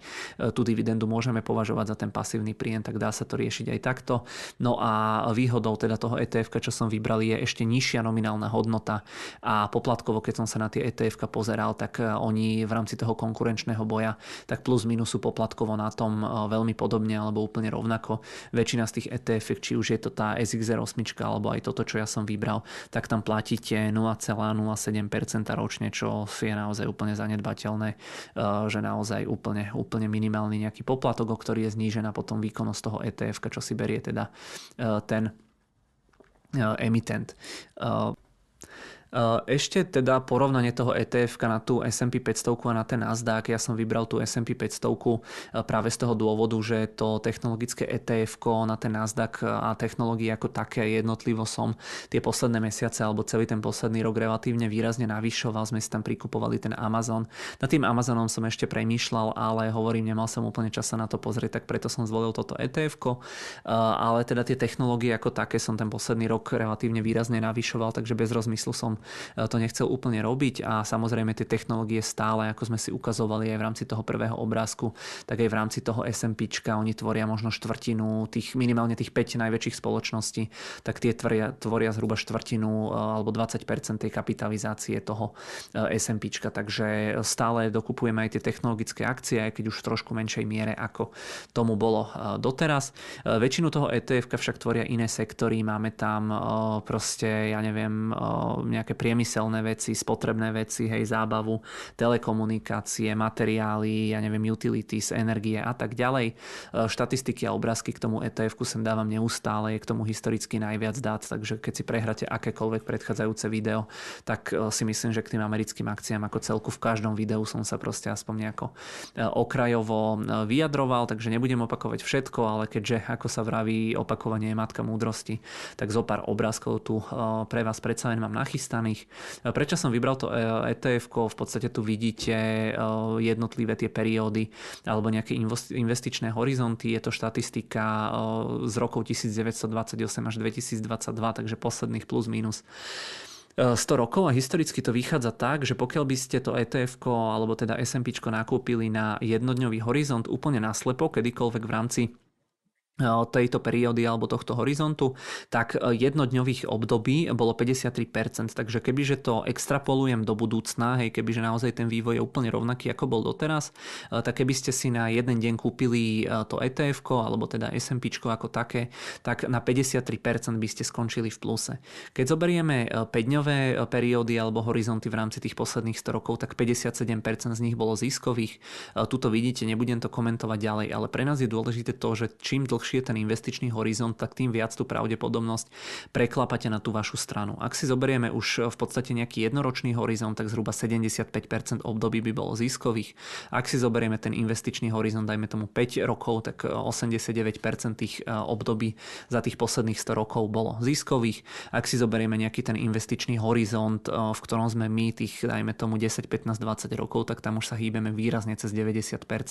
Takže opäť do budúcna nevidíme. Myslím si, že tá história sa plus minus bude v rámci takýchto čísel opakovať. Niekedy sú tu lepšie dekády, niekedy sú tu horšie dekády. A keď sa tá história nebude opakovať a o 20 rokov budú tie akcie nižšie, tak vám môžem garantovať, že vo svete budú určite také problémy, že to, že budeme nižšie na tých ETF-kách alebo akciových indexoch, tak to bude náš najmenší problém. Takže spoliehame sa proste na to, že ten svet bude fungovať dobre aj do budúcna. No a čo je tam zaujímavé je to, že keby ste náslepo hoci kedy za posledných 100 rokov nakúpili tie akcie a držali by ste ich 20 rokov, tak nebolo ani jedno obdobie, kedy by ste boli v mínuse. Takže e, dlhodobý horizont je pri tom dlhodobom investovaní pochopiteľne král. Takže toto je jeden taký dôležitý obrazok pre tých pasívnych investorov. E, tu v podstate vidíte počas jednotlivých rokov, e, koľkokrát spravili tie nové, e, koľkokrát spravili, spravilo SMP tie nové historické maxima. Môžeme vidieť, že jediné také dlhodobejšie hluché obdobie tam bolo okolo tých 30. až 50. rokov, kedy naozaj tam bola tá veľká hospodárska kríza. Tam bolo inak z hodu okolností to jedno 20-ročné obdobie, kedy by ste boli, alebo skoro 20-ročné obdobie, kedy by ste boli bez započítaní dividend na tej investícii v mínuse, samozrejme tým, ako plynuli tie dividendy, tak e, v podstate by ste sa do toho plusu dostali skôr, ale môžete vidieť, že počas väčšiny rokov tak niekoľkokrát alebo niekoľko desiatok krát e, tie akciové indexy alebo S&P konkrétne zvykne robiť nejaké historické maxima. E, vidíme, že naozaj tie nuly sa tam nachádzajú iba pri nejakých prepadoch alebo proste historických korekciách a toto z hodou okolností bola jedna z tých najhorších deka, čo sme sa bavili od toho 2000 do toho 2010. Predtým tie 70. roky od toho 70. do toho 80. roku roku. Ale vidíte, že väčšinou potom e, prídu akože dobré dekády od toho 80. do 90. od 90. do 2000. Zase tu sme mali od 2010 do 2020 veľmi dobrú dekádu. Takže uvidíme, ako to bude túto dekádu, ale opäť ten dlhodobý horizont, dlhodobé investovanie nám v tomto prípade praje. No a posledné dva obrázky, ktoré k tomu ešte mám, tak vidíte návratnosť alebo to, ako sa vyvíjal ten akciový index počas jednotlivých rokov. Opäť od roku 28 do roku 2022 vidíte, že drvivú väčšinu rokov ten index bol v pluse, hej, od, ja neviem, od niekoľko jednotiek percent až do niekoľko desiatok percent. Najlepšie roky pokojne ten index spravil nejakých 30 percent, najhoršie roky, keď sa to prepadlo, tak čo tu vidím, tie 20. roky ročne, no minus 44 percent, ale vidíme, že naozaj opäť pri dlhodobom investovaní sa nám to tu viac menej zelená. E, tu v podstate vidíte opäť tie e, jednotlivé investičné horizonty, že pokiaľ by sme zobrali 10-ročný horizont, tak e, minimálny, ako keby najhoršie, čo sa vám môže stať je, alebo historicky to vychádzalo tak, že najhoršie, čo sa vám stalo je, že ste boli 15% v mínuse a najlepšie, že vám tie akcie vzrástli o 525%. Vidíte, že jednoducho čím dlhšie idete, tak tým, tým sa zlepšuje aj tá najhoršia situácia, aj tá najlepšia situácia. Tu máte podiel tých jednotlivých období období, no a tu máte priemernú anualizovanú e, výkonnosť jednotlivých dekád, tu máte od toho 30. do 39. roku, vtedy tie akcie klesali e, v priemere ročne o 1%, ale vidíte, že potom prišli dobré dekády 9% ročne, 19% ročne, 8% ročne, 6, 17, 18 a že jediné dve stratové dekády boli okolo tých 30 rokov a okolo toho roku 2000 až 2010. E, takže niektoré dekády sú lepšie, niektoré sú horšie, ale opäť pri tom dlhodobom investovaní by sa to malo plus minus nejako spriemerovať na tých 8-9% ročne. E, ten 8% ročný rast to je naozaj taký dlhodobý e, historický výnos toho ETF na S&P 500. V praxi to znamená, že každých približne 10 rokov máte dvojnásobnú hodnotu tej investície. E, opäť extrapolujeme, ak by sa do budúcna tá história opakovala, e, čo si myslím, že čím dlhšie bude ten horizont, tak tým viac sa to k tomu bude blížiť. Ak by ste teraz zainvestovali 10 tisíc, tak e, o 10 rokov by ste z toho mali mať 20 tisíc, o 20 rokov 40 tisíc, o 30 rokov 80 tisíc a tak ďalej a tak ďalej. To je proste sila toho zložit, zloženého úročenia. Ako som spomínal, sú tam horšie dekády, sú aj lepšie dekády. Do toho budúcna nevidíme, ale tá história sa zvykne na tých trhoch aspoň v prípade tých dlhodobých výnosov jednotlivých aktív plus minus nejako ustalovať alebo teda opakovať. A to ETF teda kupujeme na miesto DAXu a plus pridávame k tomu ešte aj nový nákup toho ETF. -ka. Eh, ja keď som si chystal tieto materiály, tak v podstate mi napadla ešte jedna vec k tomu celému a eh, to je teda porovnanie tých etf a tých bankových fondov. Eh, tie etf mám odsledované, že nakupuje viacero druhov ľudí. Prvá skupina s tým investovaním ako takým začína, že jednoducho nemajú s tým nejaké veľké skúsenosti, ale chcú si prilepšiť, chcú proste dlhodobo nejako investovať. To sú takí tí úplní začiatočníci, čo si to naštudujú. Druhá skupina je, sú ľudia, ktorí proste nemajú čas na akcie, že možno by aj chceli alebo si jednoducho neveria a preto volia e, to ETF, že im to príde proste jednoduchšie, hej, ľahšie proste na výber a e, vidia výhody toho pasívneho investovania a tú štatistiku za tým, že s vysokou pravdepodobnosťou aj tak e, asi ten trh prekonajú. No a tretia skupina ľudí má, dá sa povedať, že majú peniaze teda v bankách alebo v bankových fondoch, ale opäť sme pri tom, ja som to už nadhodil, že teda iba asi 5% bankových fondov dlhodobo prekonáva výkonnosť tých ETF-iek. Tie dôvody sú tam, že tí portfólio veľakrát e, zle vyberajú tie akcie, majú vysoké poplatky. E, máte potom v rámci tých fondov rôzne viazanosti, máte tam nejaké pokuty, niekedy máte dlhé výpovedné lehoty, že naviackrát musíte fyzicky chodiť do bank. E, máte tam poplatky za vstupy, výstupy, za nejakú tú ročnú správu. Naozaj vidíte, ja som to za nás a XTB tam do 4 milióna eur nie je, do 4 miliónového portfólia nie je nejaký priebežný poplatok za správu. V banke nemajú problém si proste účtovať za tú správu aj 1, 1,5, 2, 3% ročne z tej výkonnosti, takže tam naozaj je to veľmi, veľmi nevýhodné z hľadiska tých poplatkov. Potom tie bankové a podielové fondy sú aj daňovo nevýhodné. My síce v oblasti tých daní neradíme, ale asi všetci vieme, že akcie ETF na Slovensku po roku, v Česku po troch rokoch sú oslobodené od dane. Eh, ak máte teda peniaze v banke a sledujete toto video, tak eh, samozrejme určite sa nad tým zamyslíte, pretože tie bankové fondy, ja to vždy tak hovorím, že ono sa to nezdá, ale je pár percentuálnych bodov eh, v tej výkonnosti vám spraví dlhodobo obrovský, obrovský rozdiel. Ono to bolo super možno 10, možno ešte 5 rokov dozadu, ale odkedy tie ETF sa dajú takto lacno nakúpiť, tak si myslím, že je to určite lepšia voľba. Takže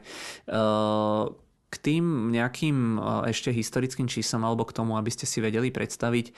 zoberte si, že máte nejaký bankový fond, e, kde má, ktorý má dlhodobý výnos očistený o poplatky, bavme sa v čistom 4% a potom si zoberme nejaký výkonnejší bankový fond, ktorý má 6%, čo už je ako veľmi vysoký nadštandard alebo nadpriemer a potom si zoberme to ETF na to S&P, ak by malo 8% ročný čistý výnos a že by sme zainvestovali na, na 30 rokov. Ja som namodeloval tú situáciu tak na nejakú takú reálnu situáciu, že úvodný vklad vo výške 1000 eur a mesačne by sme prispievali 200 eur do toho nejakého ETF-kového sporenia, čo si myslím, že je e, určite v silách väčšiny teda ľudí, ktorí to myslia seriózne alebo vážne. No a tu vidíte, toto je tá prvá situácia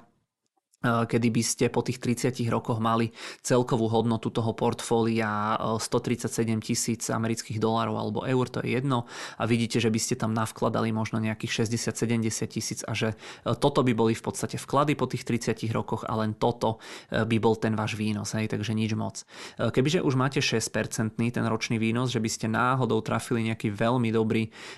v tom hornom decile, nejaký veľmi výkonný bankový alebo podielový fond, tak z tých tisíc z tej tisícky počiatočnej plus tých 200 eur mesačne by ste nemali už 137 tisíc, ale 195 tisíc eur alebo dolárov a tu vidíte, že tu sú tie vaše vklady a tu je v podstate ten výnos, hej, takže už ten výnos by prevyšoval tie vklady, to už je tá dobrá e, situácia, ale môžem vám povedať, že určite väčšina bankových fondov nemá výnos 6% ročne v čistom, ale, ale je to určite menej. No a tu máte to ETF-kové investovanie, tam by ste mali po 30 rokoch hodnotu tej investície alebo toho portfólia až 281 tisíc eur eur, čo je zhruba o 100 tisíc viac ako v prípade 6% výnosu a e, možno o nejakých 150 tisíc viac ako v prípade 4% výnosu. A tu vidíte, že tie vklady by boli stále rovnako veľké, lebo vy by ste vkladali rovnako vo všetkých troch prípadoch, ale že tu ten výnos by bol oveľa väčší. Takže už len tým, že proste si nájdete nejaké produktívnejšie, výkonnejšie aktívum s minimum tých poplatkov, tak v zásade viete zarobiť oveľa viac.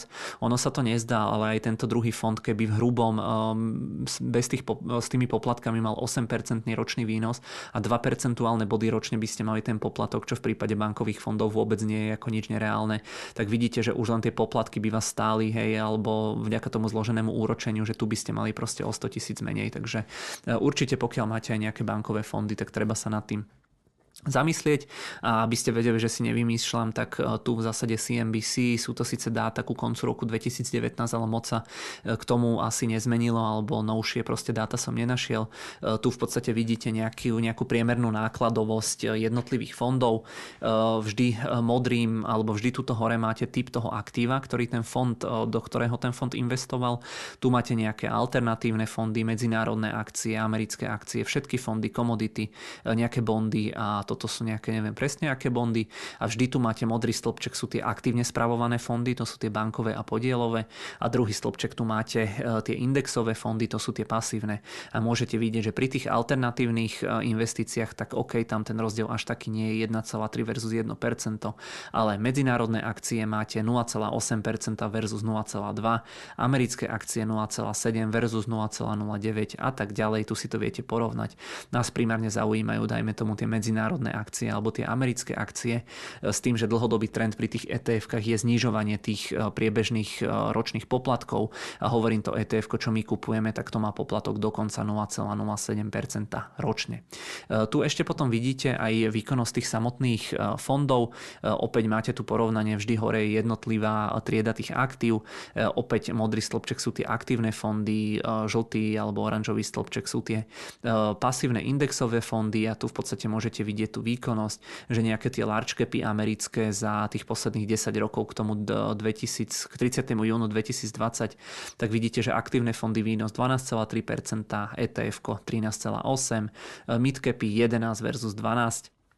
čo nás tu ešte môže zaujímať, dajme tomu, že tieto svetové e, nejaké akcie, OK, tam je to plus minus rovnako, e, ten výnos, ale opäť e, bavme sa o tých poplatkoch a o týchto veciach, európske akcie, nejaké reality a tak ďalej. Vidíte, že proste drvia väčšina tých tried aktív majú tie pasívne, pasívne fondy oveľa lepšiu výkonnosť ako tie aktívne, obzvlášť keď sa bavíme teda o tých akciách a ešte samozrejme prizvukujem ešte raz tú poplatkovú štruktúru. Jediný, jediné nejaké fondy, kde sa musím priznať, že mi dáva zmysel nejaké aktívne riadenie, že nenakupovať pasívne sú tie dlhopisy, pretože tam si myslím, že skôr človek nájde ako keby nejakú, nejakú odchylku, nejakú anomáliu alebo nejakú zaujímavejšiu príležitosť, ale teda pri tom pasívnom investovaní si myslím, že tie ETF aj z hľadiska prúžnosti a z hľadiska všetkého možného sú určite lepšou voľbou. No a to ETF, ktoré ja som vybral, to je to VUAA,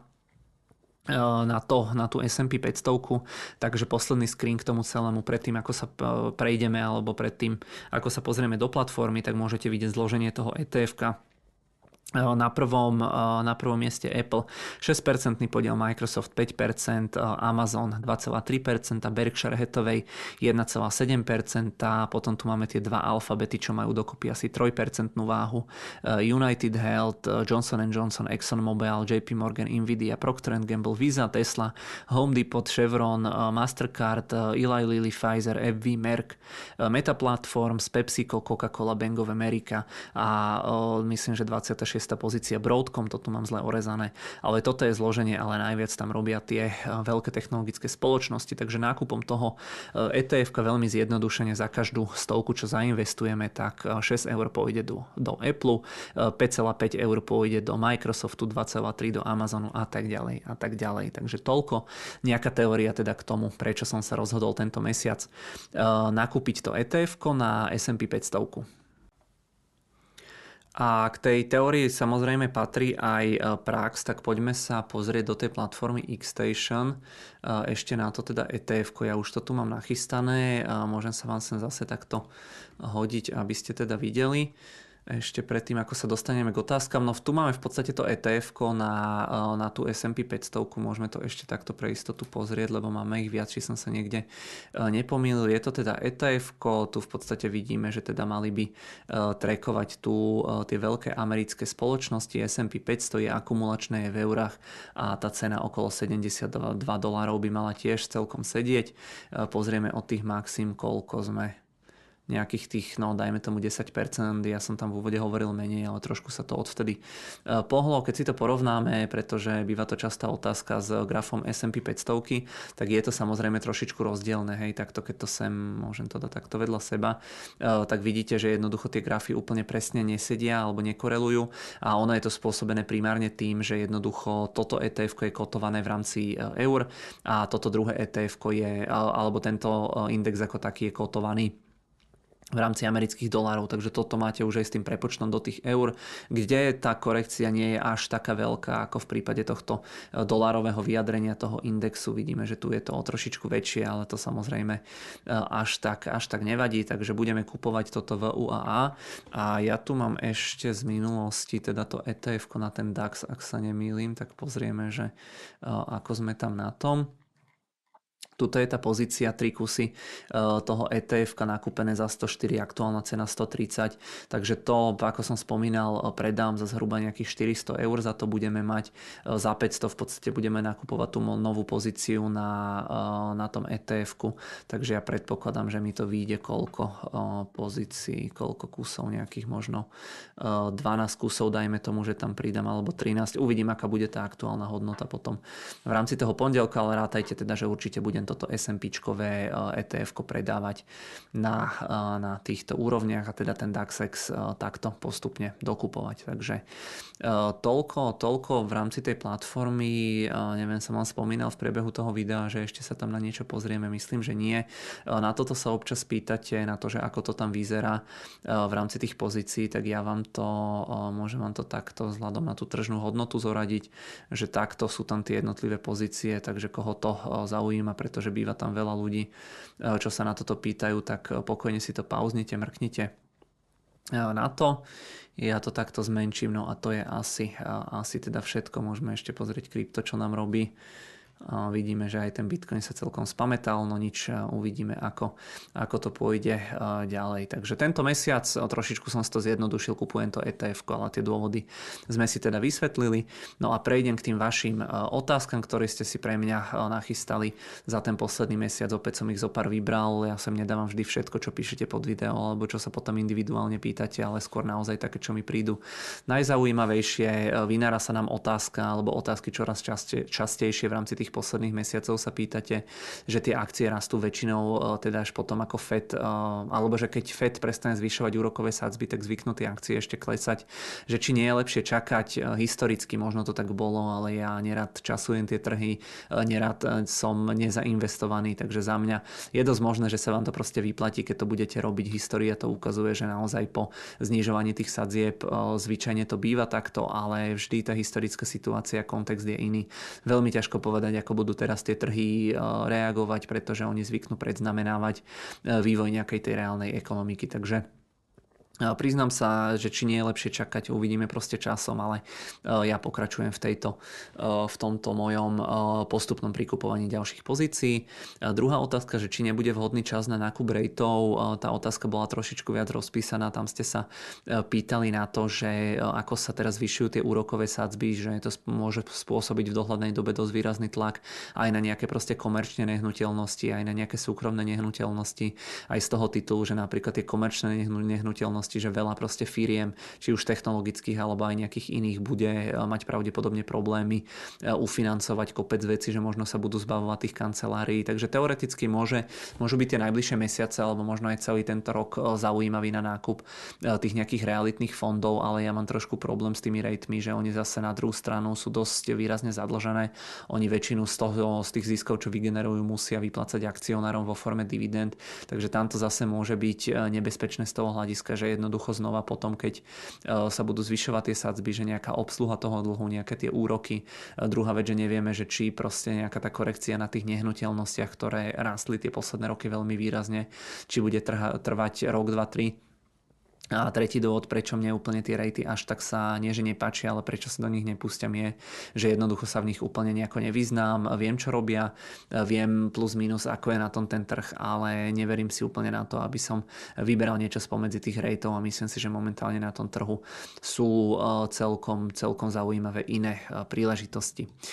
tretia otázka, že či vidím nejaký priestor na investovanie do tej umelej inteligencie, určite áno, ja som to popisoval koniec koncov aj v rámci toho e-booku, ja som tam hovoril veľmi skrátke, že kopec tých zaujímavých projektov alebo startupov, že sú súkromné spoločnosti, do ktorých my ako nejakí bežní investori úplne nevieme sa dostať, e,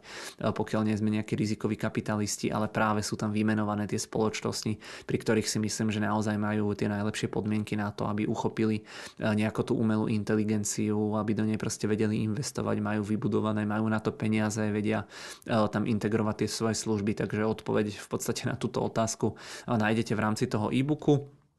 No a tretia otázka, ktorá sa raz za čas e, v podstate tiež objaví, že koho sledovať na e, Twitteri. E, na tom Twitteri navolte si tam pokojne môj profil, pozrite si, že koho ja mám profil, mňa nájdete, že zavináč veľké T, veľké R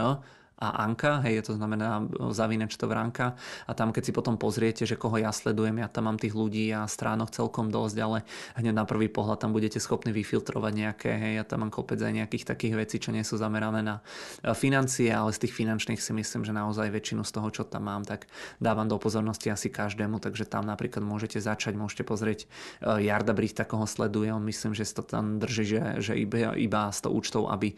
sledoval, takže pokojne pozrite aj jeho. No a potom e, opačne zase otázky z mojej strany na vás e, do nejakej tej diskusie. E, či sa budú podľa vás tie firmy čoraz viac odvracať od tej Číny, to náražam na tú tému, ktorú sme tu vysvetlovali, o ktorej sme sa bavili, že, že, že či vám príde v podstate reálne, hej, že dlhodobo by tam nejaký ten odklon nastal. Druhá otázka, že ktoré z tých predpovedí, z tých desiatich, ktoré som spomínal, sa podľa vás naplnia a ktoré sa podľa vás nenaplnia a prečo. A druhá otázka, keď už sme načali tú tému, tému, že teda akcie versus etf Takže či ste skôr zastancom tých, toho ETF-kového investovania alebo skôr toho akciového, akciového investovania, takže môžete, budem určite rád, keď mi dáte vedieť v rámci komentárov aj odpovede na tieto otázky.